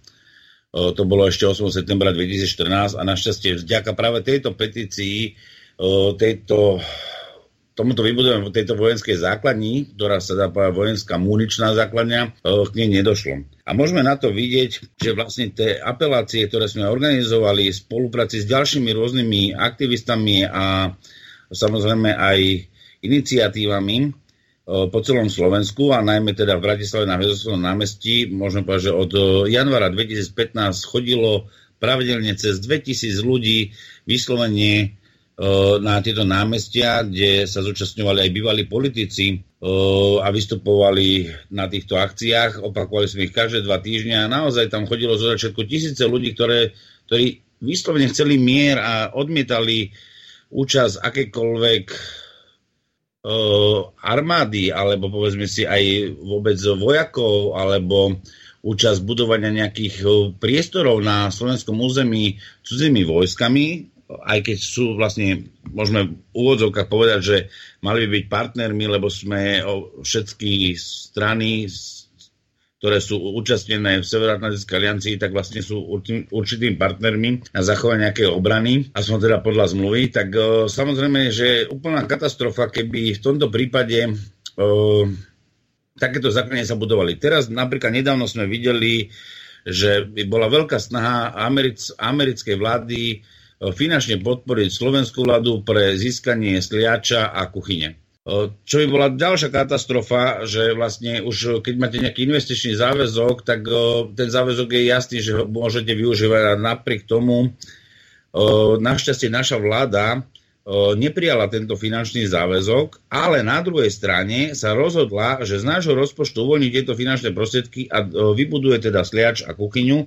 A teraz sa momentálne ide najviac investovať do dráh, leteckých dráh na sliači a budovania vlastne celej takej tej základní a výhovorkou je, že vlastne kupujeme práve momentálne nové stíhačky zo Spojených štátov a tieto stíhačky potrebujú samozrejme dlhšie uh, poviem, pristávacie dráhy alebo štartovacie dráhy a preto to ideme realizovať. Tým pádom vlastne dávame najavo, že áno, potom to môžu pristávať nielen uh, stíhačky svoj svoj, ktoré budú síce zo Spojených štátov, ale budú mať uh, štátny znak slovenský svoj svoj, ale zároveň budú aj súčasťou Severoatlantickej aliancie a tým pádom vlastne vytvárame priestor, aby tu mohli pristávať aj stíhačky americkej armády. Ono si málo kto uvedomuje, že vlastne toto zoskupenie v tej Severoatlantickej aliancii mi skôr pripomína niečo také, ako bolo v roku 1938, keď došlo k Mnichovskej zrade e, pred druhou svetovou vojnou, ktorá vlastne vyprovokovala aj druhú svetovú vojnu, keď vlastne práve tie mocnosti, ako bolo Anglicko, Francúzsko a môžem povedať vtedy aj Rusko, nás e, nehali tak a povedali si, že nech si Nemecko vyrieši tú situáciu radšej s Československom, kde potom síce z iného pohľadu to Československo sa aj rozpadlo, kde sme mohli vyhlásiť autonómiu a neskôr teda aj vznik slovenského štátu, prvého slovenského štátu. Ono to síce malo rôzne aspekty, ale nakoniec v konečnom dôsledku medzinárodnom práve slovenský štát bol neuznaný po druhej, skončení druhej svetovej vojny práve tým, že, že išlo o Mnichovskú zradu. A toto sa môže stať hoci kedy, keď máte takýchto silných partnerov, že vás môžu zradiť. To znamená, bola tam aj taká otázka, že čo by sa udialo, že poviem príklad, že sme neutrálny štát a keď by nás niekto napadol. No je úplne logické, že aj neutrálny štát a práve preto aj Švajčiarsko má jednu z najsilnejších armád v Európe, to si musíme tiež povedať, najsilnejších armád v Európe, kde majú naozaj aj trvalú vojenskú službu. To znamená, že je to povinná vojenská služba, ktorá trvá pol roka pre každého jedného občana a dokonca funguje to na spôsobe domobrany, že každý po skončení tieto základné vojenské služby má o, u seba doma minimálne samopal, zbraň, aby vedel vlastne vykonovať domobranu svojho vlastného štátu. U nás by to bola asi katastrofa, keby mal každý zbraň u nás doma, lebo vidíme, čo sa deje. Aj to, že nemajú legálnu zbraň, ale si dokážu zadovažiť aj nelegálnu. Takže tomu by som sa určite chcel vyhnúť, ale myslím si, že ak chceme mať silnú armádu, tak ten model švajčiarsky z pohľadu trvalej vojenskej služby, alebo respektíve e, povinné vojenské služby pre tých, ktorí sú zdravými, Uh, nič by sa neudialo, keby teda 6 mesiacov ľudia sa vlastne v mladom veku alebo rannom veku dokázali naučiť braniť vlastnú rodinu. On... Roman, tu sa ťa spýtam na jednu veľmi dôležitú vec. Štát e, o polovicu menší, čo sa týka rozlohy, ale e, s takmer 9 miliónmi obyvateľov Izrael, tak má dvojročnú povinnú vojenskú službu pre zdravé ženy a trojročnú povinnú vojenskú službu pre mužov s tým, že do veku 45 rokov, tak e, sú povinni e, nastúpiť e, zálohy, kedykoľvek budú mobilizované a takisto aj na manévre. Obdobná situácia je ale s inými lehotami povinnej vojenskej služby v Švajčiarsku a tam v podstate títo muži nastupujú na manévre, kedykoľvek ich povolajú, dokonca majú každý rok cvičné strelby ak nenastrieľa, tak kupuje e, náboje za svoje vlastné a e, musí e, skrátka docvičiť za vlastné peniaze. Čiže takýmto spôsobom to majú urobené. Otázka je, či pri dnešnej našej mládeži je vôbec možné niečo takéto vyžadovať. Moja sestra trénuje v Poltári deti karate a ona hovorí, že to je meravá mládež a mentálne na úrovni povedzme 10-ročné deti na úrovni 6-7-ročných detí. Čiže oni sa neorientujú v čase, v priestore, v ničom. Nevedia, kde bývajú, nevedia, koľko je hodín. Mestské deti, nie nejaké rómske zosady. Čo za takýchto okolností sa dá vôbec robiť? No si treba povedať, ty si spomenul tam uh, aj Izrael. Ja by som cestou Izraela určite nešiel. Izrael je úplne aj inde územím a má aj na to svoje dôvody, prečo vlastne má tam takú povinnú vojenskú službu. Uh, nechcem to komentovať, lebo už je aj pomaličky prijatý zákon o xenofóbii a všetko možno. Nebudem komentovať toto etnikum z tohto pohľadu. Mm-hmm. O, nemám proti tomu nič. Je to ich vôľa vlastného štátu prijatia takých zákonov, že o, tú vojenskú službu majú tak zriadenú, ako majú. Skôr by som išiel tou formou, my sme totiž mali už niečo aj vybudované na Slovensku, kde vojenská služba bola povinná jeden rok. V tom čase, keď bola povinná vojenská služba, mali 40 tisíc e, príslušníkov armády, e, ktorí sú určite väčšie množstvo, ako je dneska pri armáde, ktorá sa hovorí, že je profesionálna 14 tisíc vojakov. Ono, treba si povedať, že aj pri tej 40 tisícovej armáde, ktorá bola tzv. ako neprofesionálna, že mala byť povinná vojenská služba, ona bola profesionálna, lebo ju profesionálni vojaci aj riadili, aj viedli. Akurát bo, tí ľudia, ktorí nastupovali na túto povinnú vojenskú službu, boli naozaj zruční, obozretní, obratní a naučili sa naozaj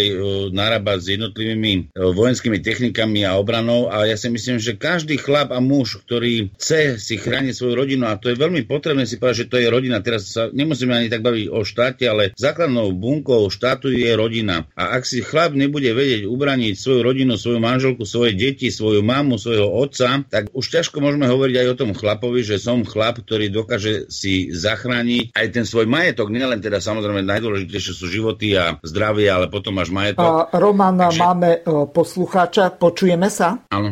Nech sa páči, môžete hovoriť. E, zdravím moderátora, zdravím hosti aj poslucháčov. Ja by som mal len také poznámočky dve k tomu. Samozrejme, že som za neutralitu, za vystúpenie z NATO, ale po vystúpení z NATO my tu máme nejaké tie vrtulníky Black Hawks od Američanov, potom teraz tie budú F-16, tak si viem predstaviť, že s tým budú veľké problémy, čo sa týka náhradných súčiastok. Viete, lebo ako dodávať tieto veci, potom nebude záujme ani tak Spojených štátov. A potom druhá poznámočka ešte by bola teda povinná vojenská služba. No samozrejme, že to by sa muselo nejakým spôsobom realizovať. Ale zase na druhej strane e, som presvedčený, že, že by nikto nenastúpil a každý by proste sa vyhováral na e, teda svoje svedomie, že nemôže nastúpiť skrz výhradu vo svedomí. Takže to by bol ďalší pomerne veľký problém. Ale napriek tomu, teda som za to, aby sme vystúpili z NATO. Rímuje. Máte nejakú otázku na našich uh, hostí? No, či by sa k tomu vyjadrili proste, jak, so, jak si ohľadne tej prezenčnej služby povinnej, Áno. ak by to realizovali, pretože som presvedčený, že by, že by nikto nenastúpil. Každý by sa proste, e, alebo aplikoval by, alebo sa vyhováral na výhradu svedomí. Len e, v tom prípade by museli nastúpiť povedzme do nemocnic Čiže jednalo by sa o náhradnú vojenskú službu v rovnakom alebo dlhšom čase. To, to, to, to nič nerieši, pretože nemáme vojakov. Ale uh, máme tu pána doktora, uh, profesora uh, Hrušovského, tak uh, tomu asi dáme prvému Aha. možnosť, že či by toto vôbec bola alternatíva, keby tí mladí muži, ktorí sú zdraví, ale uplatnia si výhradu vo svedomí, mohli nastúpiť do nemocníc. Aká je tam situácia teraz? No tak tu v jednej otázke je súčasne množstvo otázok, ale tak voľne by som e, okomentoval aj túto problematiku. Tak ja nie som veľmi za to, aby sme preberali model od týchto existujúcich neutrálnych štátov, kde sa podarilo. Ja si nemyslím, že slovenskí občania, Slováci sú až takí diametrálne odlišní v mentalite od povedzme rakúskych. Tak keď sa to dá e, a dokáže to urobiť nejaký štát e, našich rozmerov, rádov našich rozmerov e, u seba, prečo by sa to nedalo v Slovensku. A okrem toho možno aj v ďalších krajinách tohto stredoeurópskeho priestoru. Samozrejme vec, že existujú alternatívne možnosti, alebo by existovali, to je jasné. A armáda Slovenska aj v minulosti plnila aj úlohy ženíne, by som to tak nazval, vnútri štátu. tak keď si povieme napríklad príklad povodní na Dunaji, vtedy ešte Československo, v tom myslím v 64. roku, tak armáda nastúpila a urobila obrovský kus práce, však zachránila e, rodiny, teda ľudské životy, e, polia a tak ďalej. Armáda môže mať rozličné nasadenia a ten štát môže mať takúto požiadavku voči svojim obyvateľom, občanom, aby preukázali alebo aby venovali čas svojho života službe štátu. To je vlastne takto všeobecne postavené. No a v rámci služby štátu je aj vojenská služba, že? Základná prezenčná služba a podobne. Takže ja by som zase sa vrátil k tomu, že samozrejme to Švajčiarsko je taký elegantný model. Ale chcem povedať k tomu Rakúsku, že tam sú 10 tisícky ľudí, Slovákov, pracuje v Rakúsku. Dennodenne vlastne žije v prostredí neutrálneho štátu. A tie, e, to strašenie, že ako to bude, ako by to bolo, to zo dňa na deň by to nešlo, samozrejme, ale e, upozorním na to, že nikto neprichádza z Rakúska zdesený z neutrálneho štátu. Tam prekvitá umenie, prekvitá e, spoločenský život prekvitá zdravotníctvo, prekvitajú verejné služby.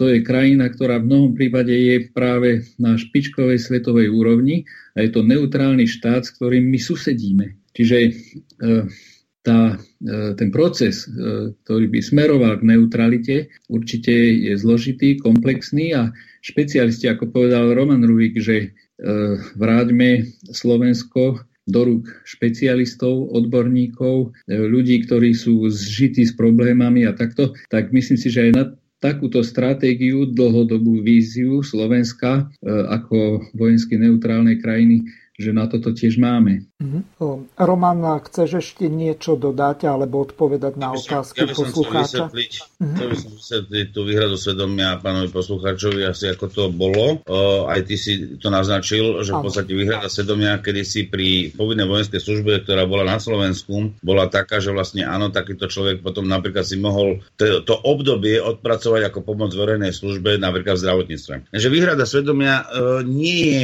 tá forma, ako teraz tu je prezentovaná je to jedno základné ľudské právo vyhrada svedomia a nedržať v ruke zbraň. A armáda nie je len o tom, že každý e, drží v ruke zbraň. My tam máme množstvo funkcií, to znamená, ako sa to česky hovorí, že lapy duchov, to znamená sú vojenské nemocnice, kde je potrebná e, pomoc. Takisto je napríklad pomoc potreba, čo sa týka polných kuchyň a kuchárov, takže my máme množstvo vecí, ktoré potrebuje armáda. My potrebujeme šiť napríklad e, vyslovene, poviem príklad, oblečenie pre tých vojakov, potrebujeme zabezpečiť napríklad strojárenskú výrobu, výrobu, keď sa bavíme o tom, že chceme vyrábať zbraním, aby sme boli silní a posilní, môže robiť taký človek vo výrobe. To znamená, aby sme obnovili, poviem príkaz znova, celú tú strategickú výrobu, ktorá bola na považi, Detva, Krupina, Martin, Dubnica a tým pádom práve takýto človek, keď má výhradu svedomia, že nechce držať v ruke zbraň, on môže byť napríklad vo výrobe, môže byť e, napríklad pomáhať verejnej službe v prípade nejakých povodní, keď je potreba pomôcť občanom, ako boli tie ženinné pluky, čo pán e, Hručovský spomínal. To sú úplne dôležité veci, ktoré naozaj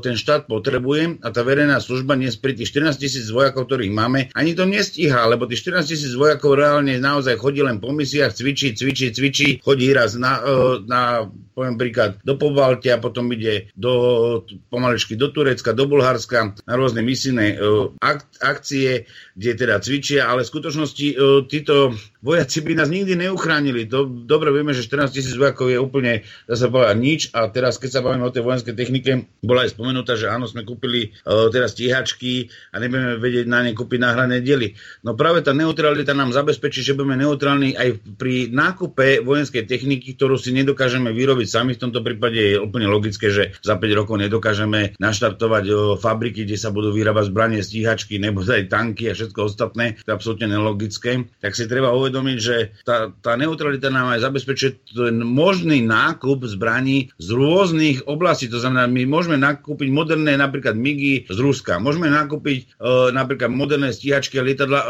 už dneska vyrábané v Číne. Môžeme nakúpiť aj z Ameriky a budeme mať potom takým spôsobom aj rozdelenú tú techniku techniku, že budeme mať viacej druhov techniky a budeme zároveň aj poznať tým pádom techniku nepriateľa v prípade, keby malo dojsť e, k vojne e, na úrovni, dá sa povedať, toho svetového globálneho usporiadania, kde tá studená vojna stále prebieha. Ono si treba uvedomiť, že ona tá studená vojna stále je, ona nikdy neskončila, aj keď v podstate ona skončila, dá sa povedať, tým pádom tej železnej opony, ale na druhej strane tá studená vojna stále funguje a práve preto sa aj udržiava mier, lebo keby nebolo Ruska, tak dneska tá Severoatlantická aliancia alebo americké záujmy určitých kapitalistov a kapitálu už určite to územie až po Sibir by bolo obsadené o, úplne inými skupinami, tak ako je to dneska u nás na Slovensku. To znamená, že na Slovensku dnes nemáme slovenských výrobcov, dnes tu máme výrobcov, ktorí jednoducho riadia zahraničný kapitál a ten zisk sa odlíva úplne mimo nášho územia. My to, toto všetko musíme začať meniť, lebo potom nemôžeme byť ani miery, mieruschopní, ani neutrálni, ani nič iné. To znamená, naozaj Slovensko musí byť slovenské,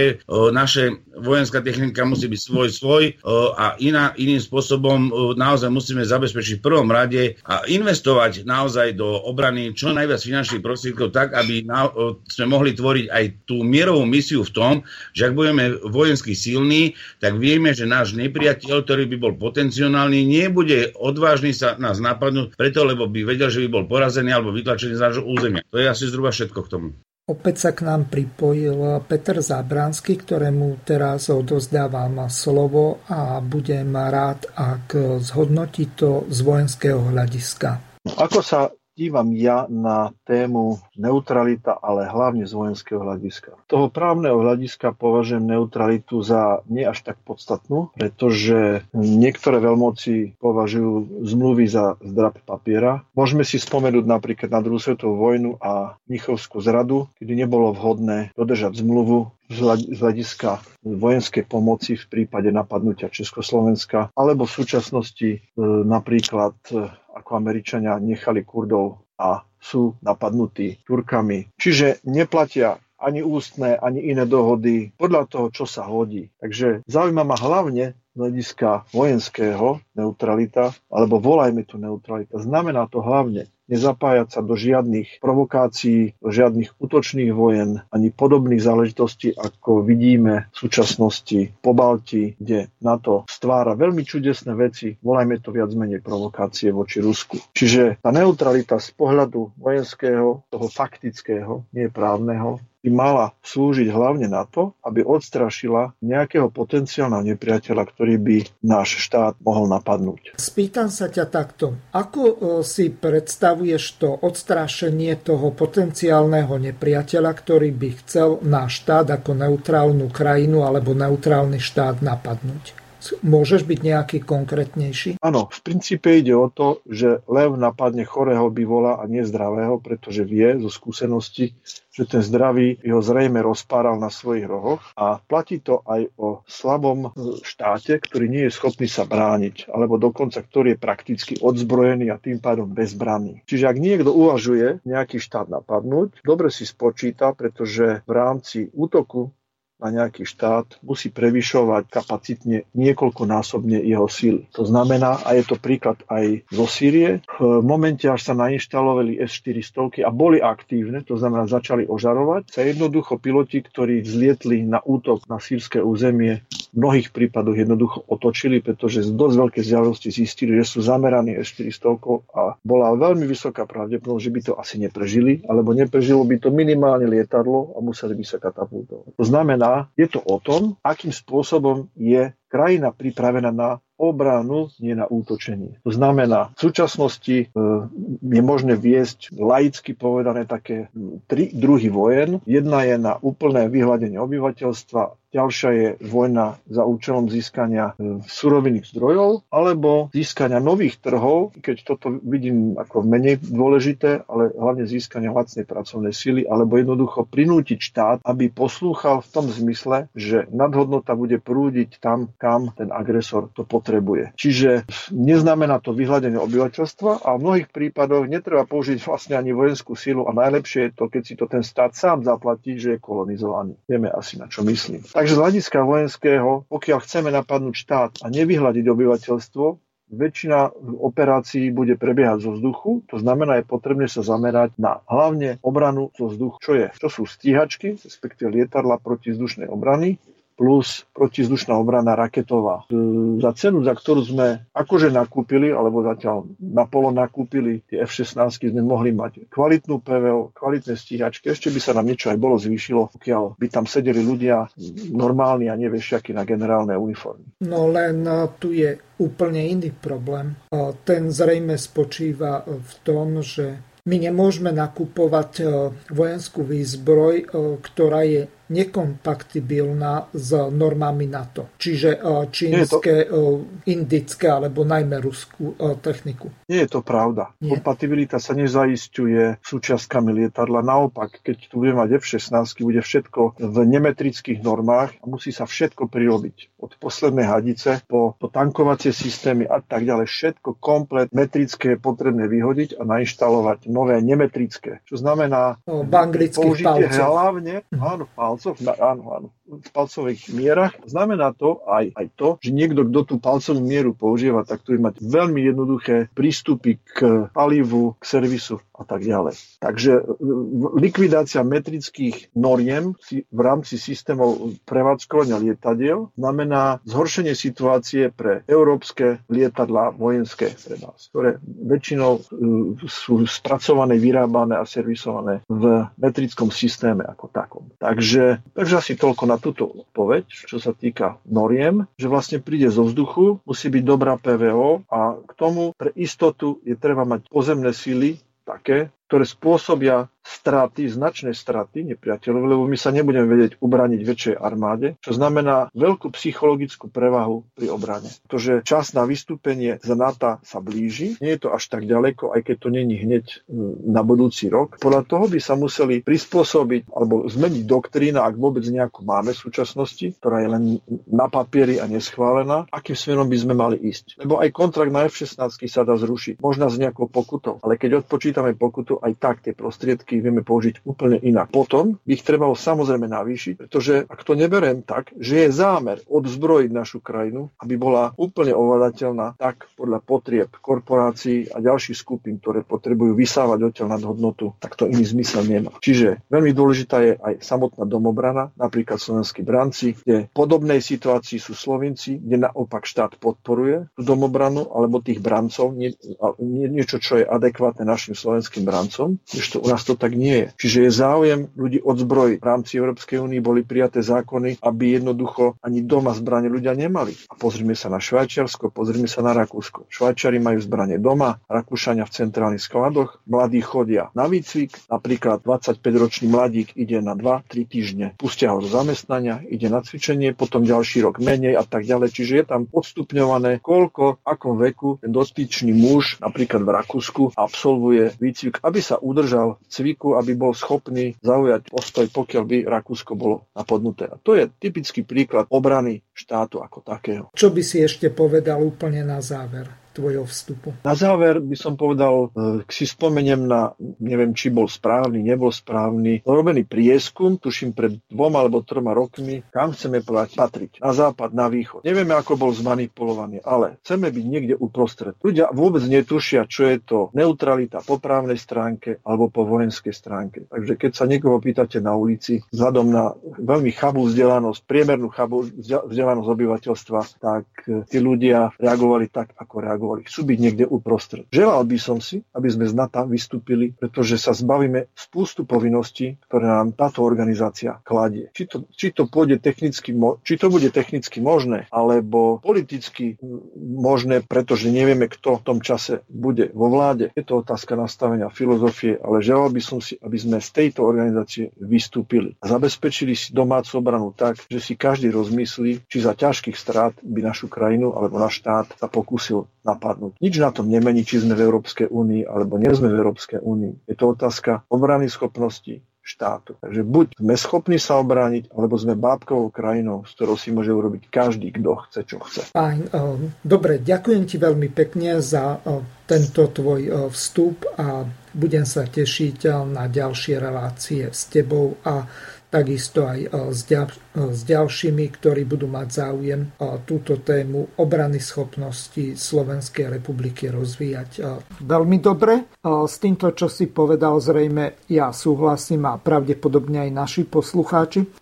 Do konca relácie už máme len 10 minút, tak Skúsme si to nejako tak spravodlivo po 5 eh, minút eh, rozdeliť. Môžeme trošku natiahnuť eh, reláciu o nejaké 2-3 minútky, lebo ten výpadok bude musieť do archívu nejakým spôsobom nahradiť. Takže pán profesor Hrušovský, vaše záverečné slova, čo považujete za také najdôležitejšie ešte našim poslucháčom povedať? No, rád by som vlastne ešte vsadil aj túto tému do určitého širšieho kontextu e, slobody prejavu v Slovensku. Sloboda od čas, ja neviem, Voltéra, Štúra, alebo neviem, koho by som spomenul z velikánov histórie európskej. Sloboda patrí, patrí k našim základným nechcem povedať právam, je to základné charakteristike Európanov, že sloboda vyjadrovania, sloboda názoru, sloboda diskusie, to je kontinent, kde sa diskutuje.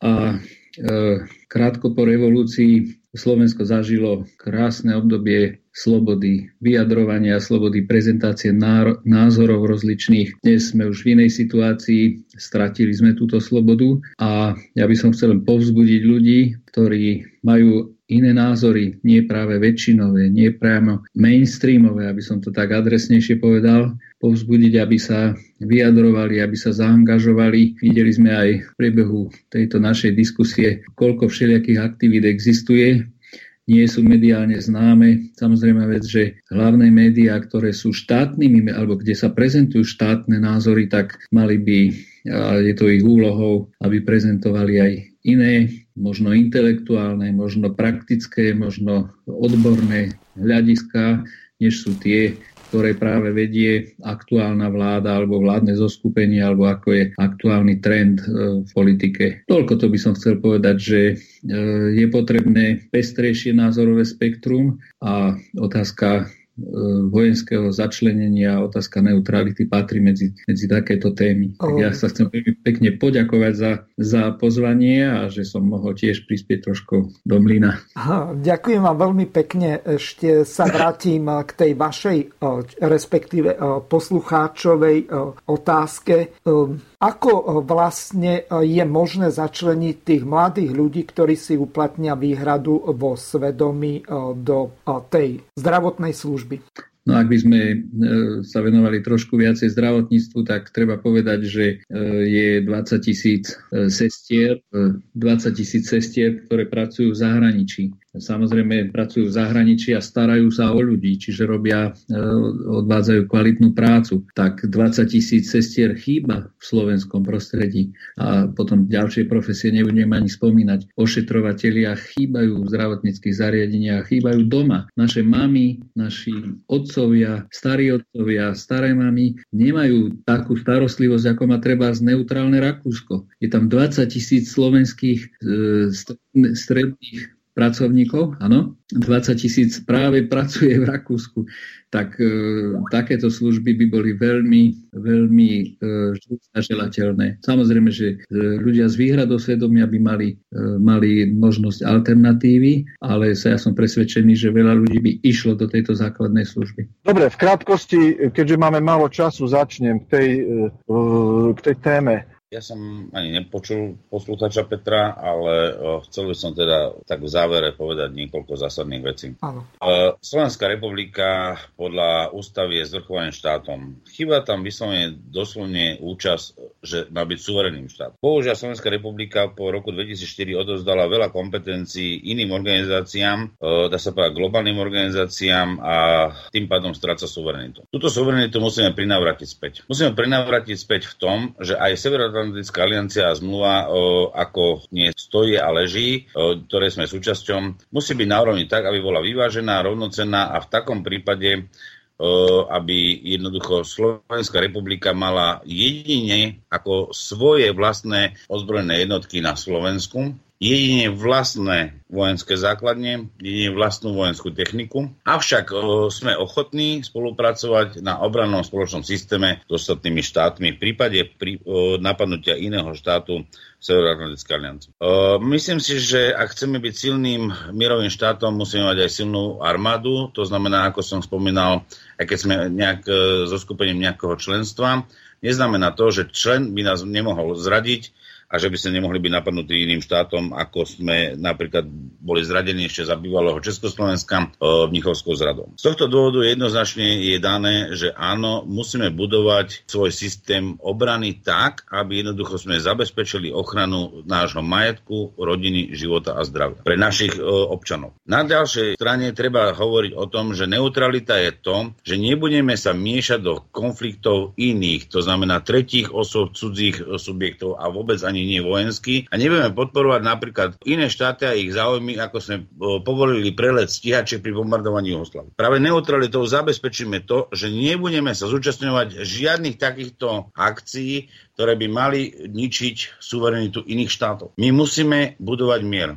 Lebo ak dokážete ukázať, že chcete mier v Slovensku, ak médiá jednoducho nebudú to informovať, že naozaj ľudia potrebujú mať správne informácie a nie tie informácie, ktoré vám poskytuje MyStream, tak len v takom prípade tí ľudia naozaj budú obozretní a budú chcieť mať aj silný, aj bezpečný štát a budú naozaj potom súhlasiť s tým, že áno, musíme dať aj viac finančných prostriedkov do armád. Musíme dať viac finančných prostriedkov aj do zdravotníctva, aj do sociálneho systému. A tomu zabraníme len tak, keď prestanú politici kradnúť. A toto je teraz aj výzva pre pre rok 2020. Uvedomte si, koho chcete voliť. Chcete mier, chcete mať slobodu prejavu, chcete mať životnú úroveň k vášmu príjmu, to znamená zabezpečenie na úrovni aj okolitých štátov, to znamená na úrovni, kde každý človek má právo na slušný a dôstojný život. Základ nás je to, že sme suverejné osoby na suverénnom mieste, ktorý nám tvoríme my, všetci spoločne jeden štát tak buďme a spravujeme sa ako jeden a držme spolu ako jeden za všetkých a všetci za jedného a budujme našu republiku a poďme napred a aj si ju chráňme a budujme neutralitu k ostatným, aby sme jednoducho neboli zatiahnutí do žiadnych konfliktov, ktoré tu tvoria úplne iné imperialistické skupiny. Ďakujem ti veľmi pekne za účasť a poučné rozprávanie v tejto relácii. Takisto ďakujem pánovi profesorovi Štefanovi Hrušovskému, Petrovi Zábranskému a takisto Ondrejovi Štefikovi.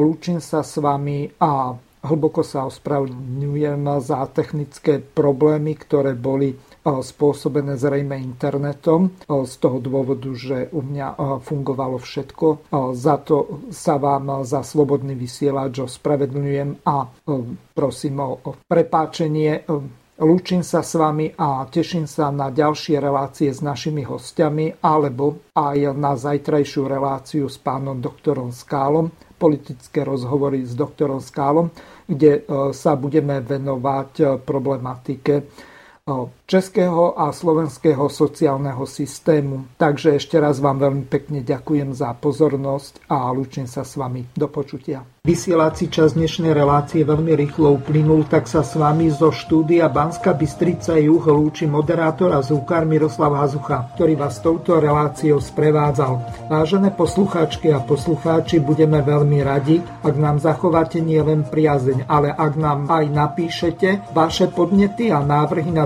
zlepšenie relácie lebo bez spätnej väzby nebudeme vedieť relácie zlepšovať, za čo vám vopred veľmi pekne ďakujem. Do počutia. Táto relácia vznikla za podpory dobrovoľných príspevkov našich poslucháčov. Ty, ty sa k ním môžeš pridať. Viac informácií nájdeš na www.slobodnyvysielac.sk Ďakujeme.